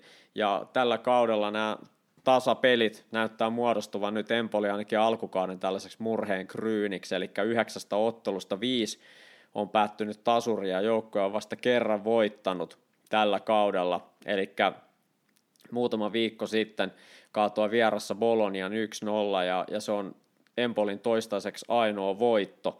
Ja jos verrataan viime kauteen, niin viime kaudellahan Empolilla oli loistava tämä syyskausi, ja se oikeastaan hyvän syyskauden turvin joukkue pysyi sarjassa sitten keväällä, että kevätpuoliskollahan joukkue oli todellinen riman alittaja verrattuna syyskauden suorituksiin, nimittäin joukkue oli Venetsian jälkeen vähiten pisteitä kerännyt joukkue viime kauden kevätpuoliskolla sarjassa, niin vuosi sitten tässä samassa vaiheessa Empolilla oli 12 pistettä yhdeksästä pelistä, eli he oli voittaneet neljä ja hävinneet viisi kertaa.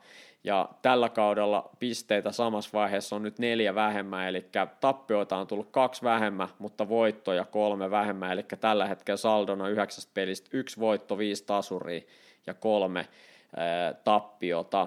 Ja ehkäpä Empolissa semmoinen niin maininnan arvoinen asia on se, että joukkue on pelillisesti pitänyt hyvin pitkälti kiinni siitä identiteetistään, joka oli Aurelio Andret Soolin alaisuudessa jo viime kaudella, eli joukkue ei ole epämukavuusalueella pallonkaan kanssa, että tykkää, tykkää pelata pidempiäkin hyökkäyksiä ja on siinä ajoittaa jopa todella hyvä ja, ja tota, on käyttänyt oikeastaan pääasiallisesti, jos mietitään numerojärjestelmiä, niin 4 3 1 2 joka oli sama kuin viime kaudella Andreat Soolin aikana.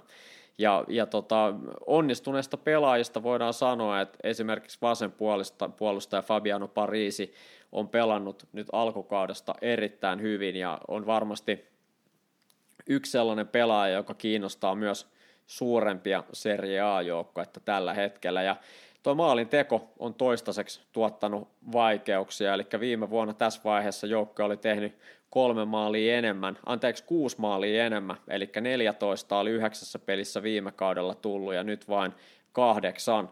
Silloin kausiennakossa puhuttiin, että kuinka silloin hyvin Interistä lainalla ollut Andrea Pinamonti, niin kuinka hyvin hänet onnistutaan niin kuin korvaamaan tämän kauden Empolissa. Ja Mattia Destro oli silloin hankittu, Sam Lammers tuli tämän ennakon jälkeen sitten vielä seuraan mukaan ja Martin Satriano oli jo lainattu Interistä, mutta kaikki nämä edellä mainitut hyökkäjät, Destro, Lammers, Satriano, osunut ko- yhteensä kolme kertaa kauden aikana, eli toistaiseksi voidaan sanoa, että meidän ennakoima murheen kryyni, eli tämä Pinamontin korvaaja, niin toistaiseksi ei ole löytynyt sellaista hyökkää, joka olisi ruvennut nakuttaa niitä maaleja Pinamontin tahtiin.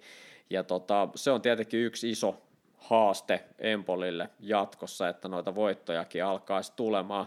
Täytyy sanoa, että Rasvan Marin lainasiirto tuot Kaljarista on onnistunut hyvin. Hänhän hankittiin tuohon Aselaanin tilalle, joka siirtyi Interiin. Et näiltä osin semmoinen niinku peruspaketti Empolilla ihan hyvin hallussa, mutta voittoja tarvitaan.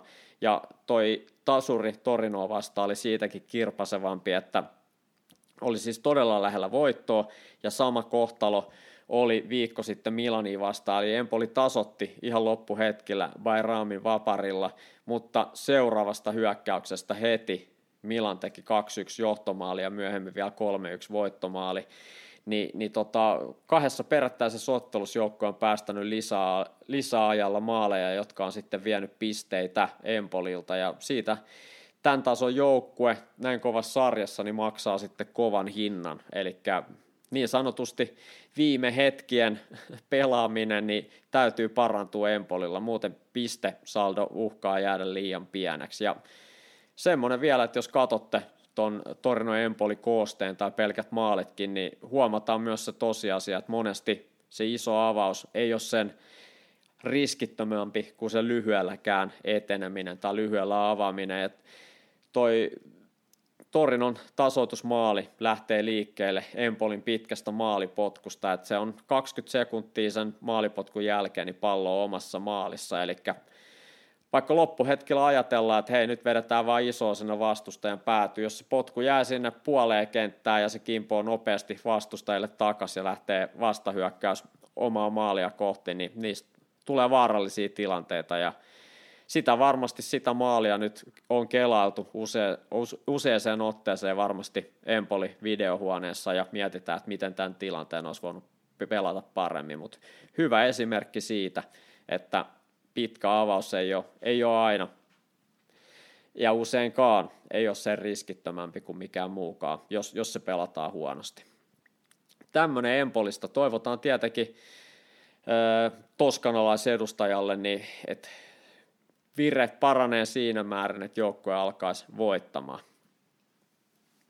Joo, kyllä tuo kieltämättä on aika, no oman silmäni jopa yllättävä saldo 1-5-3, eli vain yksi voitto Empolilla tähän mennessä.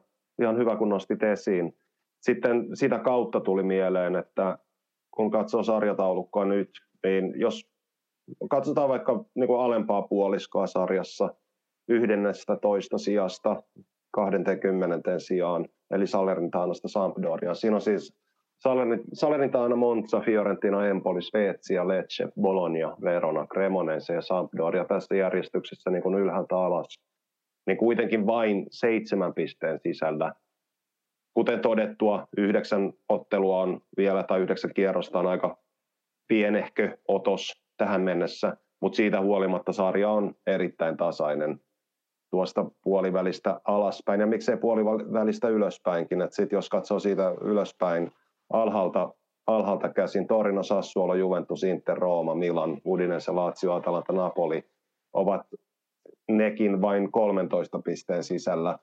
Että no kliseisesti sanottuna parilla, parilla voitolla tai parilla tappiolla per, per joukkue sarjatilanne saattaa muuttua tai muuttuukin aika paljonkin kauden tässä vaiheessa. Nyt on niin kuin mä palaan vielä siihen MM-kisataukoon, että joukkueella kuin joukkueella on sitten ylä, yläkerrassa tai alakerrassa niin sanotusti niin äärimmäisen tärkeää ö, jättää sarja kesken ennen MM-kisoja siihen tai sellaiseen tilanteeseen, mistä on sitten niin kuin hyvät lähtökohdat onnistaa eteenpäin ensi vuoden puolella, kun sarja jatkuu. Se koskee ihan jokaista joukkuetta. Tämä on niin kuin täys, täysin banaali itsestäänselvyys, mitä nyt sanon, mutta joka tapauksessa on niin kuin, tiedän, että se on joka ikisen joukkueen perusarjessa tällä hetkellä se prioriteetti numero yksi, ja siihen kaikki pyrkivät, että päästään tauolle rauhallisessa ilmapiirissä ja siitä, sitä kautta kehittämään peliä niiden pelaajien kanssa, jotka sitten seuroihin jäävät. Juuri näin. Ja tota, varmaankin voisi ajatella näin, että tästä hyötyy kenties ne joukkueet, joiden pelaajia on mahdollisimman vähän MM-kisoissa. Toki se voi olla kaksipiippunen juttu, että semmoisen, sitten taas semmoisen niin kuin huipputasoisen pelirytmin ylläpitäminen niin voi olla taas myös ehkä heikkous. Eli niin kuin sanottu, niin tässä kohtaa on vielä mahdoton sanoa yhtään mitään, että miten tuo tauko tulee vaikuttaa. Mutta jos näin aivan hatusta heittäisi, niin voisin sanoa, että nämä, nämä joukkueet, ainakin niin kuin, jolla on vähiten pelaajia tuo kisossa, niin jollain tavalla ainakin oman pelaamisen kehittämisen kannalta niin hyötyisi siitä. Se, että miten se vaikuttaa sitten pelaajien vireystilaan, niin se on toinen asia. Mutta Mitri, näistäkin asioista kerätään vielä jauhaa vielä ennen kuin kisat tuolta lähestyy. Tota, tulevalla kierroksella pelataan, eli kymmenennellä kierroksella pelataan paljon hienoja otteluita, mutta ensimmäisenä otan sieltä kiinni tuosta lauantai alkuilla, eli Suomen aikaa seitsemä, seitsemältä pelattavasta Torinon paikallispelistä, eli siihen hieman liittyen niin muutama tilasto nosto. Tuleva ottelu ensi lauantaina on sitten 155. Derby della Mole näiden kahden joukkojen välillä luonnollisesti. Eli tota, historian saatossa 154 edellisestä kohtaamisesta niin Juventus on ollut niskan päällä.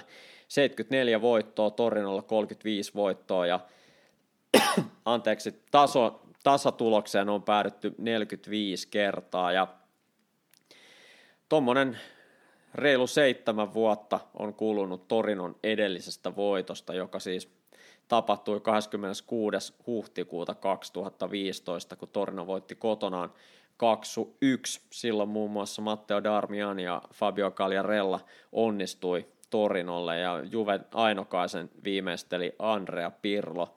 Viimeisen kymmenen vuoden aikana, eli 20 edellisessä Serie A-kohtaamisessa, niin Juventus on vienyt 15 tasan on päättynyt neljä ottelu ja Torino tämän ainoan kerran, eli reilu seitsemän vuotta sitten. Kun katsotaan parhaiten, tai parhaita maalin tekijöitä kautta aikaen Torinon paikallisotteluissa, niin Giampiero Boniperti on listalla ykkösenä. Hän on viimeistellyt 14 maalia Juventukselle ja listan toisella sijalla on Guglielmo Gabetto, jolta löytyy 12 maalia. Niistä seitsemän Juventukselle ja viisi Torinolle ja mietitään sitten eniten otteluita, näitä paikallispelejä pelanneita pelaajia, niin Teobaldo De Petrini on pelannut 30 ottelua, samoin Giorgio Ferrini. Sillä erolla, että Giorgio Ferrini edusti näissä otteluissa ainoastaan Torinoa ja Teobaldo De Petrini Juventuksessa 27 peliä ja Torinossa kolme, jotenka tällaiset pelaajat tuolta tilastoista erottui. Mitri, molemmat joukkueet alavireisiä tällä hetkellä. Torino aloitti kauden hienosti ja sen jälkeen tuloskunto on selvästi heikentynyt, eli neljästä viimeisestä ottelusta ainoastaan yksi tasuri, eli just tämä viime viikon Empoli-tasuri, ja sitä ennen kolme tappio putkeen Napolille, Sassuolelle ja Interille. Ja Juven vire ei sekään heidän odotustasonsa nähden ole ollut liian hyvä. Tota, millaista ottelua uskalletaan odottaa? No kummallakin joukkueelle erittäin tärkeä ottelu tietysti juuri tuosta alavireisyydestä johtuen. Ja kuten yleensäkin, ehkä kun puhutaan paika, Torinon paikallisottelusta, niin se on Torinolle ikään kuin pikkuveljelle ehkä vähän isompi ottelu ja tunteita herättävämpi ottelu ja ehkä niin kuin tietyssä määrin motivoivampi kuin Juvelle. Voi olla, että on pieni yleistys, mutta näin, näin ehkä perinteisesti on ollut, ainakin nyt niin kuin viime vuosikymmeninä Il Grande Torinon jälkeen. Tuota, tuota, tuossahan kun katsoo sarjataulukkoa, niin Torino voitollahan menisi Juventuksen ohi pisteen, pisteen Juven edelle. Niin, tota, siinä mielessä niin kuin se ikään kuin alleviiva ja korostaa kummankin joukkueen alavirettä ja varsinkin Juventuksen alavirettä, että Torinoa nyt niin kuin jotakuinkin ennakoitiin ennen kautta sinne puolivälin tienoille ja Torino on tällä hetkellä tasan kymmenentenä, että vaikka viime ottelut ovat sujuneet alavireisesti, tuloksellisesti, niin kuitenkin se hyvä, hyvä alkukausi, ihan alkukausi pelastaa, tai on pelastanut aika paljon Torinolle tähän mennessä. Mutta tuota, niin, oliko kysymys, että millaista ottelua on odotettavissa? Kyllä mä näkisin, että Juventus lähtee kuitenkin kaikesta huolimatta selvänä tai selvähkönä ennakkosuosikkina. Paikallisottelut ovat totta kai aina arvaamattomia, mutta niin kun jos Juventus ei ota tuosta voittoa, niin siitä voidaan puhua jo aika isosta kriisistä. Haluan viitata nyt siihen, että kuitenkin Juventuksenkin kannalta totta kai derby on aina tärkeä ja iso ottelu. Ja jos ikään kuin pikkuveliä ei voiteta, tai vaikka hävittäisiin se ottelu, niin se olisi kyllä niin kuin pienimuotoinen tai ehkä vähän suurempikin katastrofi kyllä Juvelle, ottaen huomioon ylipäätään huonon alkukauden. Juuri näin. Olisiko Mitri tulevalta kierrokselta jotain muita ottelupoimintoja, mitä haluaisit tässä kohtaa nostaa esiin? No jos ei välttämättä ottelupoimintoja, niin kyllä mä haluaisin Napolia tuoda esiin. Eli on tällä hetkellä yksin sarjakärjessä kahden pisteen erolla Atalantaan ja kolmen pisteen erolla sitten Laatsion, Udineeseen ja Milaniin. Niin tuota, okei, nyt yksin sarjakärjessä ja se, mihin se perustuu, niin on kyllä aika, aika mitä nyt sanoisi, Napolin alkukausi on ollut vakuuttavaa tekemistä ja suoritamista. Me ollaan ehkä jonkin verran puhuttu aikaisemminkin, mutta haluaisin tässä vaiheessa, kun Napoli on nyt yksin sarjakärjessä Atalantan jäätyä viime kierroksella tasapeliin Udineeseen vastaan, niin, niin nostaa Napolia esiin puhtaasti pelaamisen kannalta. Spalletti on aivan loistavasti kyennyt organisoimaan joukkueen pelin eri vaiheet. Ja haluan ehkä kiinnittää huomioon etenkin niin hyökkäyspelaamiseen ja pallolliseen pelaamiseen ja maalimääriin. Seriaassa nyt on tota, yhdeksässä ottelussa Napoli tehnyt 22 maalia. Ja sitten mestarien liigassakin tuota, kolmessa ottelussa 13 maalia, joka on aivan valtava määrä. Siitä jokainen noista kahdesta lukemasta voi, voi laskea keskiarvot per peli mitä on maaleja tehty. Olikohan niin, että taisi olla noin kaksi ja puoli, kaksi ja puoli taitaa olla tuota seriaassa ja sitten yli neljä, jos en ihan väärin laskenut, niin mestariliigassa. Ne on valtavia määriä ja se mihin se perustuu, niin mä jotenkin ehkä jakaisin sen asian niin, että kun katsoo Napolin pelaamista kentällä, niin kuusi ylintä pelaajaa, plus ehkä laitapakit myös, ja miksei topparitkin, mutta niin kuin ehkä ne niin kuin ylimmät pelaajat kuinka synkronisoidusti he liikkuvat keskenään. Puhutaan nyt keskentäpelaajista ja kolmesta hyökkäjästä ikään kuin automaattisesti ja parhaimmillaan ja niin kuin helpoimmillaan se Napolin pelaaminen on sen näköistä, että pelattaisiin jotain vaikka niin kuin puistofutista tai rantafutista, että pelaajat kaikesta päätellen nauttivat kentällä olostaan ja ö, sitä vaaraa ja uhkaa kyetään tuottamaan eri, eri keinoin eri puolilta, jokaiselta eri kaistalta. Ja tuota, tuohon liittyen vielä haluaisin sanoa sen, että niin kuin soraääniäkin on kuultu kyllä niin kuin Spallettiin liittyen. Mä bongasin tämmöisen uutisen Corriere dello Sportista, kun Christian Panucci, eli entinen maajoukkuepelaaja ja pääsarjapelaaja, moni varmaan muistakin hänet, niin sanoi näin, että no joo, siis lyhyt tiivistys ja siteraus, että Spallettin joukkueet ovat usein aiemminkin aloittaneet kauden erinomaisesti, mutta jos niin kuin, mitenköhän tämä nyt kääntäisi, jos niin kuin paine alkaa kasvaa ja tulee tappioita tai vapaata kääntämistä nyt, niin ollaan nähty monta kertaa, että Spalletti ei välttämättä niinä hetkinä ole sitten kuitenkaan parhaimmillaan. Mekin muistamme Napolin, Na, Napolia viime kausilta, eikä pelkästään Spallettin aikana, vaan myös ehkä Sarrinkin aikana ja muiden valmentajan aikana. Mutta jos nyt puhutaan Spallettista, niin hän ei kieltämättä ole parhaimmillaan välttämättä silloin, kun ilmapiiri alkaa vähän, vähän niin kuin painaa niskassa, miten se nyt sanotaankaan, niin tuota, se, on, se on mielenkiintoista nähdä, että vaikka Napoli on onnistunut aivan loistavasti tähän mennessä, sekä pelillisesti että tuloksellisesti, niin mikä on Spallettin kyky ensimmäisten vastoinkäymisten hetkellä ää, sitten niin kuin mennä eteenpäin ja pitää ilmapiiri yhtä hyvänä kuin mitä se on tähän mennessä ollut. Joo, ja täytyy muistaa, että totta kai tämä Panucin kritiikki oli ihan niin kuin aiheellista. Spalletti ei ole vielä mestaruutta voittanut, ollut Rooman kanssa lähellä ja viime kaus Napolin kanssa myös erinomainen alkukausi ja sitten keväällä tapahtui se ehkä hieman odotettukin hyytyminen ja mitähän joukkue ei ole vieläkään voittanut ja tietenkin sehän on se myös menestymisen hinta on siinä, että odotukset ja paineet kasvaa samalla ja ne, ne pitää olla valmis myös kantamaan.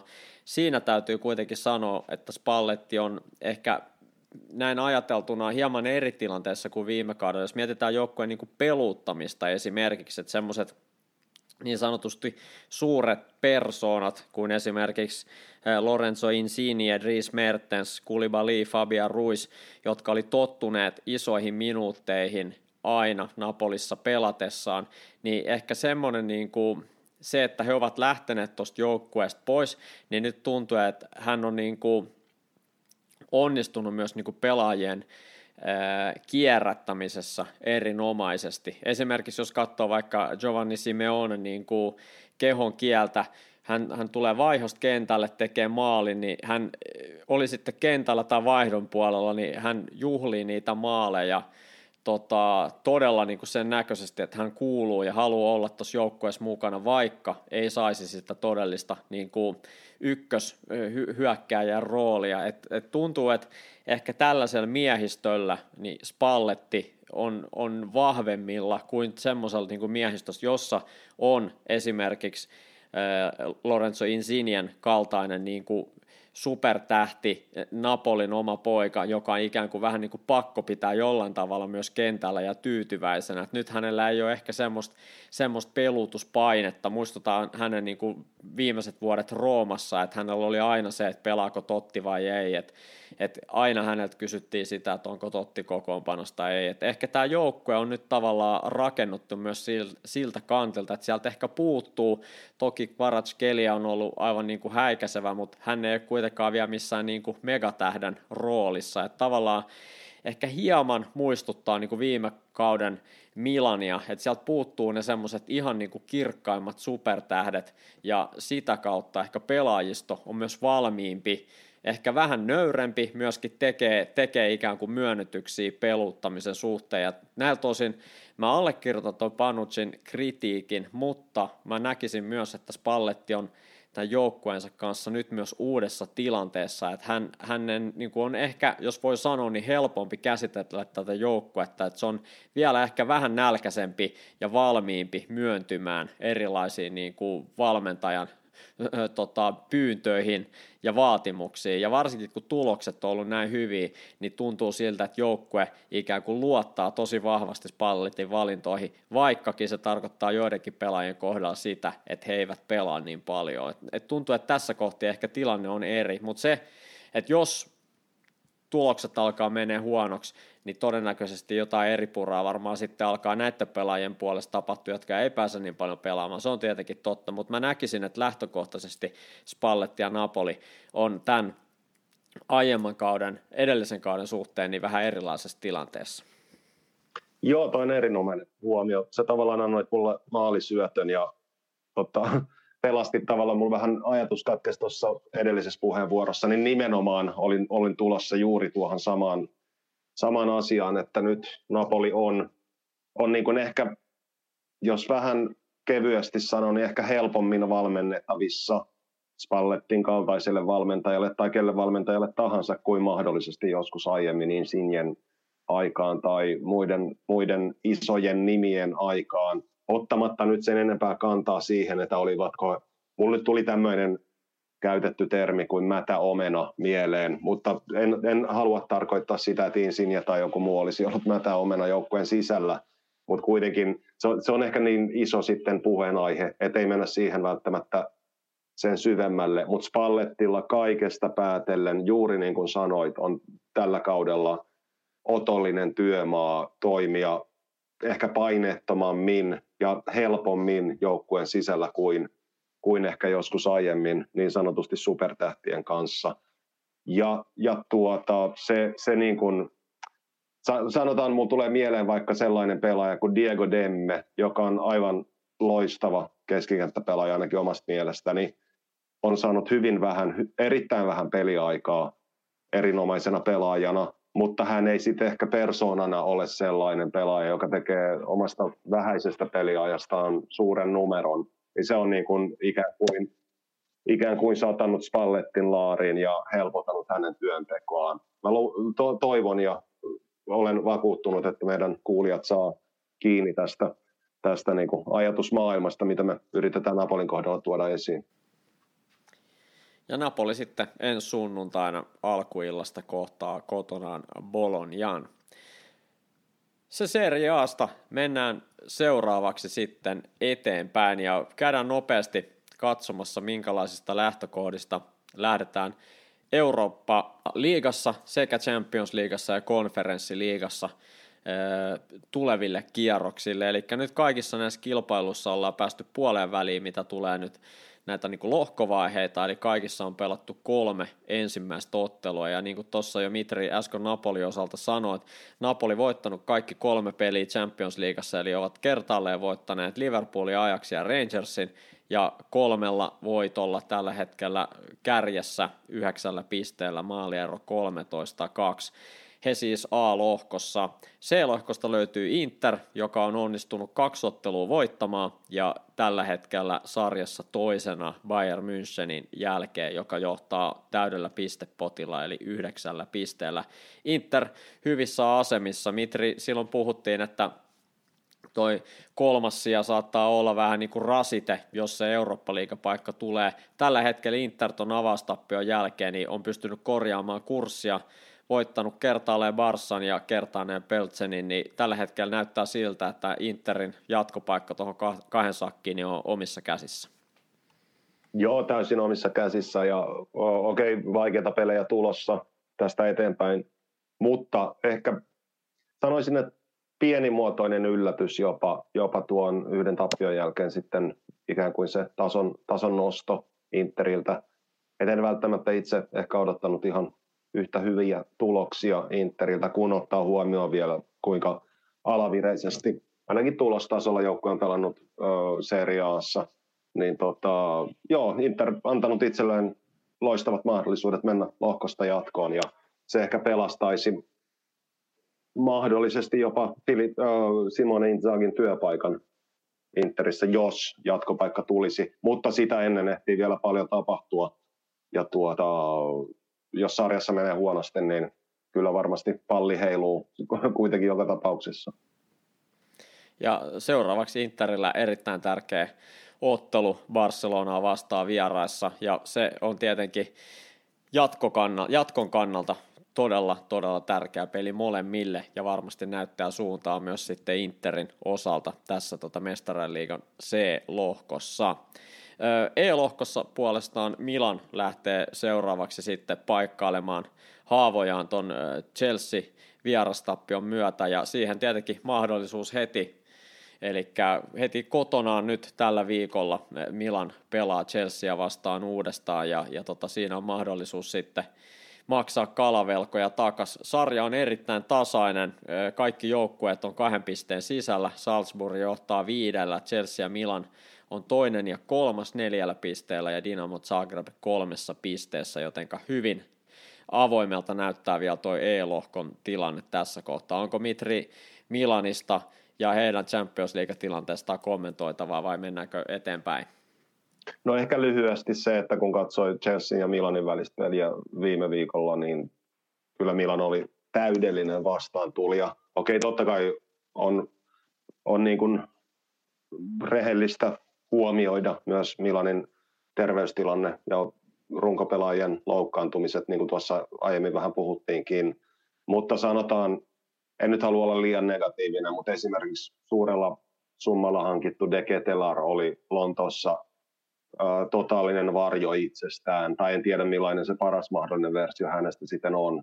Mutta jos yksittäisestä pelaajasta puhutaan, joo, totta kai annetaan hänelle aikaa, annetaan mahdollis- mahdollisuus ja aikaa sopeutua uuteen ympäristöön, uuteen työ, työkulttuuriin niin sanotusti, mutta jos pelaajasta maksetaan tuollainen hinta, niin en, en jotenkin näkisi, että Chelsea-pelin kaltaiset suoritukset ovat kovinkaan uh, hyväksyttäviä. Puhutaan kuitenkin, uh, no joo, mä palaan tuohon siirtosummaan edelleen, pelaajasta, josta on maksettu niinkin paljon. En muista nyt ihan tarkkaa siirtosummaa, mutta kuitenkin kymmeniä miljoonia. Niin tuota, mitä Milan tiesi tai luuli saavansa hänet hankittuaan. Okei, kysymys on nyt vain yhdestä ottelusta, mutta ollaan rehellisiä myös siinä, että hän ei ole alkukauden aikana muutenkaan ehkä onnistunut vielä, vielä niin hyvin kuin se valtava siirtosumma antaisi ehkä ymmärtää. Annetaan hänelle aikaa, totta kai kyseessä on nuori pelaaja ja varmasti, varmasti ja toivottavasti Milanin kannalta kehittyy tässä koko ajan ja keväällä me ehkä nähdään niin kuin uusi versio hänestä ikään kuin, mutta tähän mennessä olen ollut ainakin itse henkilökohtaisesti aika pettynyt Deketelarin otteisiin. H-lohkossa Juventus on pakkovoito edessä, eli Maccabi Haifa kaatui viime viikolla, nyt sen pitäisi kaatua uudestaan, jotta realistiset toiveet jatkopaikasta nimenomaan Champions Leaguean puolella pysyy yllä. Tällä hetkellä on neljä pistettä eroa Benfica ja PSG, joille molemmille Juventus on tällä kaudella hävinnyt mestareen liigassa, joten tämä Maccabi Haifa-peli on keskeinen. Siitä on pakko tulla voitto, jotta toiveet elävät. Kyllä, joo. Nyt on Juventus selkäseinää vasten ja juurikaan pistemenetyksiin ei ole enää varaa, että, että, että no joo, kolme ottelua toki, toki jäljellä vielä, jos ne kaikki voittaa, niin sitten ollaan lähellä jatkopaikkaa, mutta kun on nähnyt Juventuksen suoritustason ja varsinkin sen ailahtelun tai pe- pelaamisen tason vaihtelun, niin ei kovin hyvältä näytä. Tämän viikon ottelu vieraissa Maccabi Haifaa vastaan on ihan, ihan elintärkeä, mitä tulee Juventuksen mestariliiga taipaleeseen tällä kaudella. Näin. Sitten Eurooppa-liigan puolella tietenkin meitä kaikkia kiinnostava C-lohko. Siellä Betis johtaa lohkoa puhtaalla pelillä. Ludogorets toisena neljällä pisteellä, AS Rooma kolmantena kolmella ja HJK tällä hetkellä lohko jumbona yhdellä pisteellä. HJKlla seuraavaksi vieraspeli Ludogoretskia vastaan, joten siellä positiivinen tulosvoitto nostaa se joukkojen neljään pisteeseen ja jos ajatellaan, että Betis kaataa samalla sitten Rooman omassa ottelussaan, niin HJK olisi Rooman yläpuolella pisteessä ja joukkueethan kohtaavat sitten 27. päivä, se on, 26. päivä 27. taitaa 27. päivä, joo. joo. Jotenka se olisi tietenkin erittäin, erittäin mielenkiintoinen asetelma tuotakin ajatellen. Ja täysin mahdollinen skenaario. HJK oli hyvä Ludogoretsia vastaan ja toki vierassa varmasti vaikeampaa kotikenttäetua ei ole luonnollisestikaan, mutta uskomme siihen, että HJK pystyy sieltä täyden pistepotin nappaamaan. Ja jos Betis onnistuisi Rooman toistamiseen kukistamaan viikon sisään, niin se tietäisi meille todella herkullisia lähtökohtia tuohon HJK ja Rooman kohtaamiseen. Ja tässä vaiheessa jo sanon, että ennen tuota peliä, niin sitten Italo-podcasti ottaa siitä kanssa sitten tukevan ennakon tästä HJK ja Rooman kohtaamisesta. Öö, F-lohkossa vielä toinen italialaisedustaja Eurooppa-liigassa, eli Lazio. Siellä on erittäin tasainen lohko. Kaikki neljä joukkuetta ovat neljässä pisteessä ensimmäisen täyden kierroksen jälkeen. Jokainen joukkue on siis voittanut, hävinnyt ja pelannut kerran tasan ja sopivan ristiin noin tulokset on mennyt. Lazio tällä hetkellä kolmannella sijalla, kun maalieroa vertaillaan ja seuraavaksi joukkue pelaa Sturm Grazia vastaan ja viime kierroksella tuli saldoksi 0-0 tasuri, jotenka sitä roomalaisjoukkoa lähtee parantelemaan, jotta jatkopaikka olisi mahdollinen. Vielä konferenssiliigan puolelta Fiorentina siellä tota, omassa lohkossaan toisena saavutti ensimmäisen voittonsa viime viikolla Edinburgilaista Hartsia vastaan ja sama vastustaja nyt sitten kotikentällä vastassa torstaina ja sieltä lähdetään sitten hakemaan voittoa, jotta sarjaa tai lohkoa johtava Basak Sehir turkkilaisjoukkue sitten tavoitettaisiin. Mitri, tällainen oli meidän europeli öö, tiivistys? Olisiko siellä ollut jotain vielä, mitä olisi halunnut nostaa esiin vai mennäänkö eteenpäin? Voidaan mennä eteenpäin, eipä, eipä tuossa tota, sen kummempaa. Sanoit hyvin, tai tiivisti tärkeimmät, joo. Vielä ennen Fritto Mistoja, niin lyhyesti meidän Seinä kolmannelle Italo-podcastin omasta Fanta Calciosta. Tällä hetkellä sarjan kärkipaikkaa pitää Matias Hurskainen joukkueellaan Nats ja tota, siellä on 627 pistettä kerättynä. Hänen jälkeen toisena Jussi Virtanen joukkueellaan Rigoletto ja Jussi kerännyt tähän mennessä 557 pistettä ja tällä hetkellä Italo-podcastin kakkossija tässä sarjassa ja Sami Rainio Lottaavo Reedi Rooma nimisellä joukkueella, niin sitten kolmantena 542 pisteessä. Vielä ei ole ratkaisun makua, mutta aika tukevan tuntuinen tällä hetkellä Matias Hurskaisen johto, mutta niin kuin tiedetään, niin tilanteet saattaa myös tuolla Fantakaltson puolella muuttua nopeasti, mutta tällä hetkellä ainakin näyttää siltä, että Matiaksella on varsin vahvaa tekemistä. Sama ei, ei voi sanoa mitään meidän, meidän suorittamisesta tällä, tällä hetkellä, nimittäin meikäläinen löytyy sieltä 114 pisteitä 396 ja sitten äh, kollega Pakkanen siellä 130 ja pisteitä 363. Viimeksi Mitri selitykset oli sieltä Matsari ja Intsaakin välimaastosta. Mikä on Mitri tällä kertaa selitys? Kyllä tota, täytyy varmaan odottaa nyt tuota MM-kisataukoa, että saadaan, saadaan tuota vähän ryhtiä tähän, tähän touhuun. Joo, ei, nyt jätetään selity, selitykset sikseen ja keskitytään ihan arkiseen työntekoon. Joo, sama, samat sanat itseltäkin, että nyt on yritetty aina tehdä se yksi vaihto viikkoon ja nyt tuntuu, että nekään ei ole oikein osunut. Että kyllä ei, ei tätä voi nyt toistaiseksi selittää millä, millään muulla kuin tota pelaajan loukkaantumissumalla. Eli ihan jäätävä loukkaantumissuma tällä hetkellä joukkueessa. Ja sitten on tullut aina vaihdettu ikään kuin se niin sanottu huono vaihtoehto sitten tilalle, ja tämä, tämä kierre pitää saada nyt vaan mahdollisimman nopeasti katki, ettei, ettei toi sijoitus tuosta tota, lähde ainakaan huonontumaan, mutta kyllä tuossa on muutama, muutama tota, päänahka heti, heti tota, tavoitettavissa, tuossa näkyy etupuolella, joten lähdetään parantaa tuota pistesaalista sitten heti ensi viikolla. Joo, tota, kyllä mä vähän tuohon liittyen niin. vielä miettinyt, että olisikohan nyt syytä soittaa Claudio Ranierille tai Walter Manzarrille tai, tai jollekin, joka saisi, saisi homman, homman pelaamaan paremmin. Kyllä, tuppa vaan aika kalliita miehiä, että se voi olla, että vaikka lyötäisiin rovot yhteen, niin ei, ei riitä edes, edes meidän molempien joukkueiden valmentamiseen, mutta tota, no, katsotaan mitä jo. keksitään. Kyllä.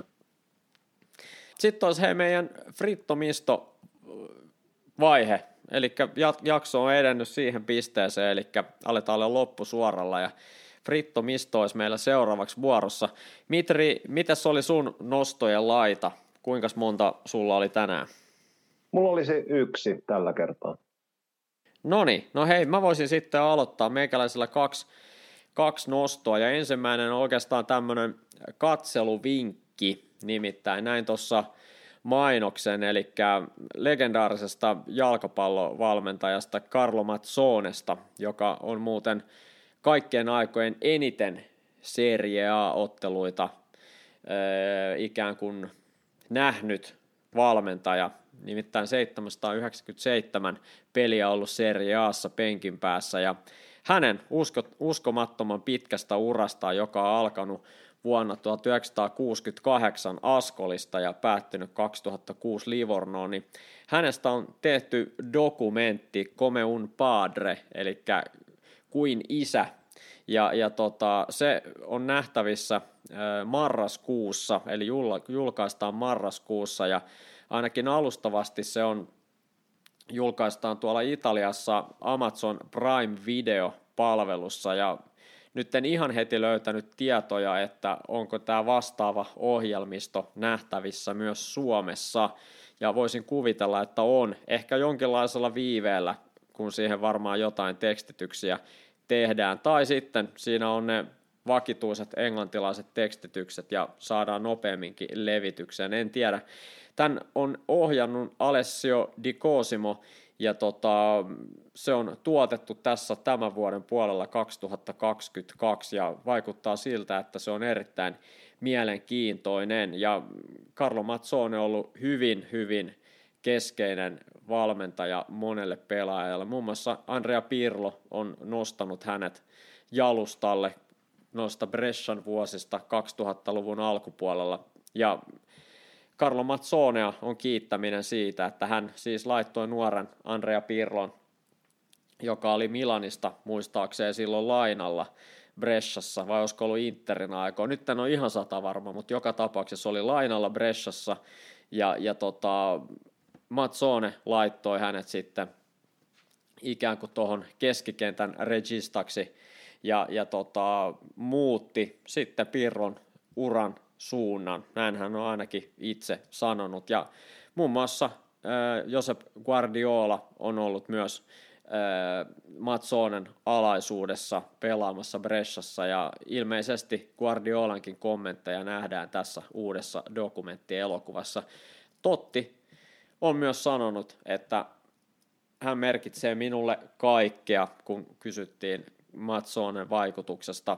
Totti aloitteli uransa siis Roomassa, kun Carlo Mazzone oli siellä valmentamassa vuosina 93-96. Ja ainakin Tottin omien sanojen mukaan, jos Mazzone valmentaisi yhä, niin Totti olisi yhä vielä pelaamassa. Näin hän itse sanoi, että niin iso on ollut Carlo Mazzonen vaikutus hänen uralleen. Mielenkiinnolla odotellaan tuleeko se mihin palveluun sitten nähtäväksi. Toivottavasti tulee mahdollisimman nopeasti myös täällä Suomessa nähtäväksi. Hyvin mielenkiintoista päästä seuraamaan tätä dokumenttielokuvaa ja varmasti yksi niistä lukuisista valmentajista, jotka ovat tehneet pitkän merkittävän uran ilman niitä suuria pystejä, suuria voittoja, mutta lukuisia määriä määriä tota pelaajia ja muita valmentajia, jotka osaavat arvostaa hänen panostaan. Ja Carlo Mazzone näistä yksi merkittävimmistä. Ja muistutetaan vielä, että toi merittilista, siis tärkein on näiden pelaajien kehitystyö, mutta merittilistalta löytyy muun muassa – koko urasta saatu Pankkiina d'Oro, eli tämmöinen kultainen penkki. Hän on saanut 2002 tavallaan elämäntyöstään italialaiselle jalkapallolle ja 2020 valittu italialaisen jalkapallon kunnia seuraan Hall of Fameen ja mitä tulee kentällä tapahtuneisiin voittoihin, niin Bolonian kanssa 98 Matsone oli voittamassa Intertoto-kappia ja yksi sarja nousu Serie Gistä Serie Bihin Askolin kanssa vuonna 1972. Jotenka todella kovalla innolla odotetaan tätä dokumenttia ja, ja tota, mielenkiintoista päästä katsomaan se, kun se julkaistaan. Upea valmentaja, hieno herrasmies ja hyvässä mielessä semmoinen, miten nyt sanoisi, vanhan kansan tai vanhan liiton edustaja ja nimenomaan hyvässä mielessä. Että on ollut ilo ja kunnia pari kertaa tavata hänet henkilökohtaisesti ja oli mielenkiintoisia keskusteluja Carlo Mazzonen kanssa, mutta joo, jäädään odottelemaan tuota, tuota tuotantoa, niin tuota, hyvin, hyvin mielenkiintoiselta vaikuttaa jo näin etu, etukäteen. Ole hyvä, Mitri. Sun nosto tälle viikolle. Kiitos, joo. Tota, mä nostan esiin yhden valmentajavaihdon Serie Din puolelta. Eli Spal, Spalin uusi valmentaja on ei enempää eikä vähempää kuin Daniele De Rossi, joka on palkattu nyt tehtäväänsä alkuviikolla. Mulla on tässä uutinen eiliseltä, eli maanantailta 10. päivältä lokakuuta. Eli Roberto Venturato sai potkut Spalista päävalmentajatehtävistä, kun Spal hävisi viime kierroksella Frosinonelle 2-0 vieraissa tai 0-2 vieraissa. Ja tuota, Roberto Ventura, Venturaton tehtävät Spalissa jäivät siihen. Ja Daniele De Rossi tosiaan niin kuin kokemattomana valmentajana korvaa kokeneen Venturaaton. De Rossi ei ole aiemmin valmentanut seurajoukkuetasolla, mutta on toiminut kyllä valmentajana, eli Italian aamajoukkueessa assistenttin roolissa Roberto Mancinin tiimissä vuodesta 2021, eli viime vuodesta eteenpäin. Eli hyvin, hyvin kokematon valmentaja vielä toistaiseksi on kyseessä. No joo, totta kai sitten De Rossin pelaajaura on sitäkin pidempi ja hienompi ja ansioituneempi. Eli hän aikuistasolla edusti Roomaa seuraikonina käytännössä vuodesta 2001 vuoteen 2019. Ja sen jälkeen kävi vielä lopettelemassa uransa 2019 jo 20 Boca Juniorsissa tai Juniorsissa Argentiinassa – kunnes sitten lopetti pelaajauransa. Aamaotteluitakin kertyi yhteensä 117 ja niissä 21 maalia. Eli todellinen pelaajalegenda ja Rooma-legenda on kyseessä. Mutta nyt hän on kovassa paikassa Spalin päävalmentajana. Ja kun tästä katsoo vielä tuota Serie B:n sarjatilannetta, niin Spal on tällä hetkellä no joo, jaetulla 11 sijalla. Serie B totutusti on on taas kerran hyvin tasainen sarja, mutta tota, tällä hetkellä Spalilla on kahdeksasta ottelusta kaksi voittoa, kolme tasapeliä, kolme tappiota ja tilannetta olisi parannettava ja seurajohto päätti nyt niin, että tilannetta lähdetään parantamaan Derossin johdolla. Hyvin, hyvin kiinnostavaa nähdä, kuinka kokematon valmentaja ja ikään kuin pelaajalegenda onnistuu nyt ensimmäisessä seurajoukkuepestissään jalkapallovalmentajana ja tällä, tällä kertaa Serie Bissä Spalissa. Joo, mielenkiintoista. Spal on nyt ikään kuin meritoitunut valmentamaan tai va- valitsemaan tällaisia valmentajia, jotka tulee ehkä hieman. Toki Roberto Venturato, hän oli tehnyt pitkää hyvää työtä Dellassa ja tuli päävalmentajaksi viime, kesken viime kauden, kun Pep Klotet sai potkut, mutta just Klotetin ja Venturaton valinnat osoittaa, että, että hän seuraa valmis tekemään vähän niin kuin laatikon ulkopuolelta valintoja, ja tämä on ehkä aika monen yllätys, sanotaan näin, että, että tota, nimenomaan Spal on se seura, johon, johon tota, De Rossi menee valmentajaksi, että tavallaan olisin luullut, että hän olisi toiminut jonkun aikaa esimerkiksi Rooma-organisaatiossa jossain joissain tehtävissä, että nythän hänellä ei ole varsinaisesti muuta valmentajakokemusta kuin toi Italian maajoukkueen assistentin tehtävät tai valmennusryhmän osana tehtävät, niin tota, ehkä siinä mielessä hieman yllättävää, että näinkin kovalta tasolta tulee niin kuin hänen ensimmäisen, ensimmäinen pestinsä. Ja tietenkin myös öö, sitä myöten paineetkin on heti suuremmat. Et varmasti on paljon, paljon valmentajia, jotka ovat ikään kuin valmiina myös ikävä kyllä odottaa sitä, että hän jollain tavalla epäonnistuisi. Kilpailu on niin kova ja kun joku tulee niin sanotusti vähän takavasemmalta, toki mittava pelaajaura, mutta tulee osin vähän sieltä niin kuin ikään kuin ohi ilman minkäänlaista varsinaista kokemusta, jos näin voi sanoa, niin se on varmasti semmoinen, mikä myös italialaisessa valmentajapiirissä herättää kysymyksiä ja varmasti, jos alku ei ole helppo, niin, niin tota, De Rossikin varmasti huomaa nopeasti, että, että ala saattaa olla aika, aika kylmäkin. Nimenomaan juuri näin ja toivotaan totta kai hänelle kaikkea hyvää, mutta nyt hän on itse asettanut itsensä aika kovaan paikkaan ja se, miten sitten menestys Spalissa tai menestymättömyys mahdollisesti vaikuttaa hänen jatkouraansa, niin voi olla, sillä voi olla aika suurikin merkitys. Että jos heti vaikka, ei toivota tietenkään mitään pahaa, mutta aina tulee silloin tällöin ajateltua niin, että jos ei onnistu ja joukkue tai seura ei saavuta hänen alaisuudessaan tavoitteitaan, mitä on asetettu, niin siitä eteenpäin voisi olla aika vaikea jatkaa myös omaa valmentajauraansa. Mutta tota, totta kai toivotaan tosiaan kaikkea parasta tai kaikkea hyvää. Näin.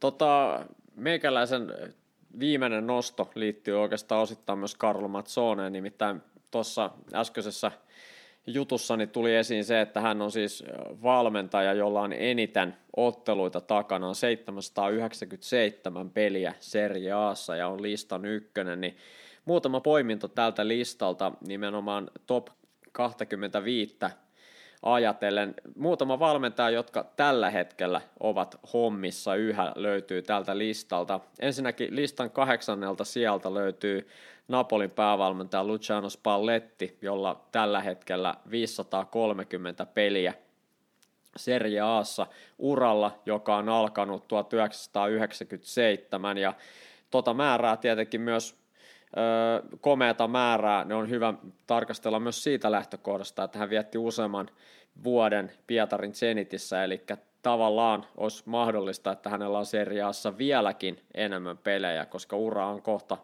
kohta tota 25 vuotta jo pyörinyt Italiassa, niin, niin tota siihen nähden toki komea määrä, mutta niitä voisi olla myös enemmän. Ja ylivoimaisesti eniten näitä otteluita on tullut Roomassa 211 ja toisiksi eniten 117 löytyy Udineesestä ja loput pelit on sitten Empolissa, Sampdoriassa, Interissä ja nyt Napolissa 47 ottelua toistaiseksi.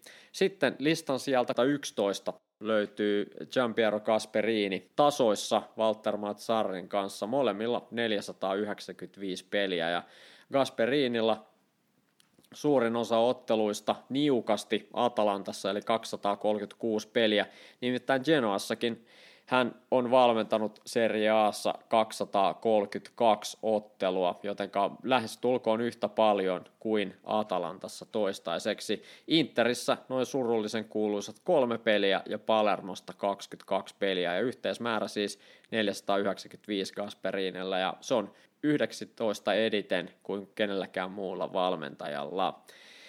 Listan sieltä 17 löytyy Massimiliano Allegri. Hänellä 442 ottelua Serie Aassa. Niistä 71 Kaljarissa, 133 Milanissa ja 237 Juventuksessa.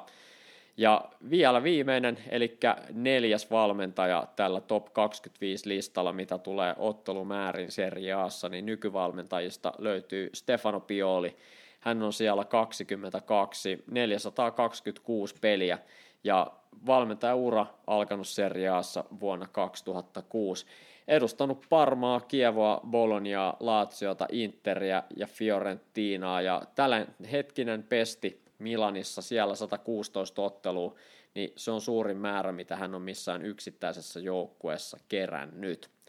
Jotenka Spalletti, Gasperini, Allegri, Pioli, nyky valmentajista, niin ottelumäärissä mitattuna, niin hyvälläkin sanalla voi sanoa, että he ovat todellisia Serie A-konkareita. Kovia määriä, joo. ei, ei oikein tule muuta mieleen kuin, että iso hatunnosto heille ja vuodesta toiseen ja ympäristöstä riippumatta, niin ovat kuitenkin uh, enemmän tai vähemmän menestyneet ja sopeutuneet kunkin ympäristön vaatimuksiin. Ja se ei, se ei ole aina ihan yksinkertaista pitkän uran aikana vaihtaa paikkaa ja sopeutua siihen ja sitten enemmän tai vähemmän myös menestyä. Joo, ja sitä miettii niin kuin sitä niin kuin kontaktien määrää, mitä vaikka Spalletilla on, että vuodesta 1997 toiminut Serie Aassa päävalmentajana, niin kuinka paljon niin kuin pelaajia hän on niin kuin tavannut, taustavaikuttajia, Kyllä. seurajohtajia, huoltajia, että kuinka paljon tavallaan kuuluu semmoiseen piiriin, ikään kuin kontaktipiiriin, niin se on ihan niin kuin valtava määrä niin kuin tuhansia tuhansia, varmaan kymmeniä tuhansia ihmisiä, jotka jollain tavalla on ikään kuin jollain tavalla hänen vaikutuspiirissään ollut. Et itse ainakin miettii just valmentamista ja ylipäätänsä jalkapallotoimintaa siinä, että kuinka paljon pääsee tapaa erilaisia ihmisiä, niin tuommoisenkin määrän, kun toimii tuolla tasolla eri seuroissa, näkee eri paikkoja, niin siinä on aikamoinen semmoinen kokemuspankki, kun ei puhuta edes pelkästään menestyksestä ja jalkapallosta, vaan ihan niin kuin elämääkin ajatellen, niin se on aika, aika melkoinen. Toki en tarkoita sitä, että se olisi muillakin elämän alueilla tai muissakin ympyröissä mahdollista, mutta jos miettii nyt jalkapalloa kontekstina, niin se on aika huikea määrä semmoista niin kuin kokemusta ja tunnetiloja kyllä niin kuin yhdelle ihmiselle. Joo, hyvin sanottu. Ja se vielä, jos tästä hieman jatkaa eteenpäin, niin se, että nimenomaan sen niin työnteon ulkopuolella, että kuinka, kuinka suuri määrä on jäänyt mm, tuttavia, parhaassa tapauksessa luotettavia ystäviä ö, pelkästään niin työnteon kannalta omaan, oman elämän piiriin. Ja kun me näemme viikonlopusta toiseen tai kierroksesta toiseen sitä, että esimerkiksi valmentajat välillä ehkä vähän tekopyhänkin oloisesti tervehtivät ja halailevat toisiaan, niin se ei aina kuitenkaan ole tekopyhää, että siellä saattaa olla joku, joku lonkero johonkin vaikka valmennetta, tai valmennettuun pelaajaan, jo, jo, jo, josta valmentajilla on yhteistä kokemusta ja niin edelleen ja niin edelleen, tai huoltajaa tai kehen tahansa joukkueissa mukana olleeseen henkilöön niin mehän emme voi tietää sitä, että kuinka paljon kentän ulkopuolista kontaktipintaa on eri valmentajilla keskenään, ja ne halailut ja hymyilyt ja kättelyt eivät välttämättä ole aina ehkä ihan niin teatraalista tai filmaattista tai tekopyhää kuin miltä saattavat joskus vaikuttaa. Että kyllähän ihmiset sitten keskenään tekevät sen, sen maailman tässä tapauksessa seriaan kontekstissa, joka välillä saattaa vaikuttaa vähän sirkukselta, mutta kuitenkin jokainen, nyt mennään aika filosofiselle tasolle, mutta jokainen on kuitenkin meistä ö, omanlaisensa henkilö ja sitten kun tapaa vastaavissa tilanteissa olevia kollegoita, niin niistä saattaa syntyä ja syntyykin parhaassa tapauksessa elinikäisiä ihmissuhteita ja ystävyyssuhteita ja niin edelleen. Näin tunnelmiin lopetellaan tämänkertaista Italo-podcastia. Minä olen Kimmo Kantola ja mukanani on ollut myös Mitri Pakkanen. Ja tässä kohtaa halutaan kiittää kaikkia meidän kuuntelijoita, että olette olleet mukana. Kiitos myös Mitri sinulle hyvistä kommenteista ja analyyseistä. Ja tässä sama hengenveto toivotan myös kaikille meidän kuuntelijoille oikein mukavaa viikon jatkoa. Ei muuta kuin seuraavaan jaksoon ja kuulemiin. Moi moi! Kiitos Kimmo, hyvää viikon jatkoa kaikille. Seinä kolmannelle Italo Podcast.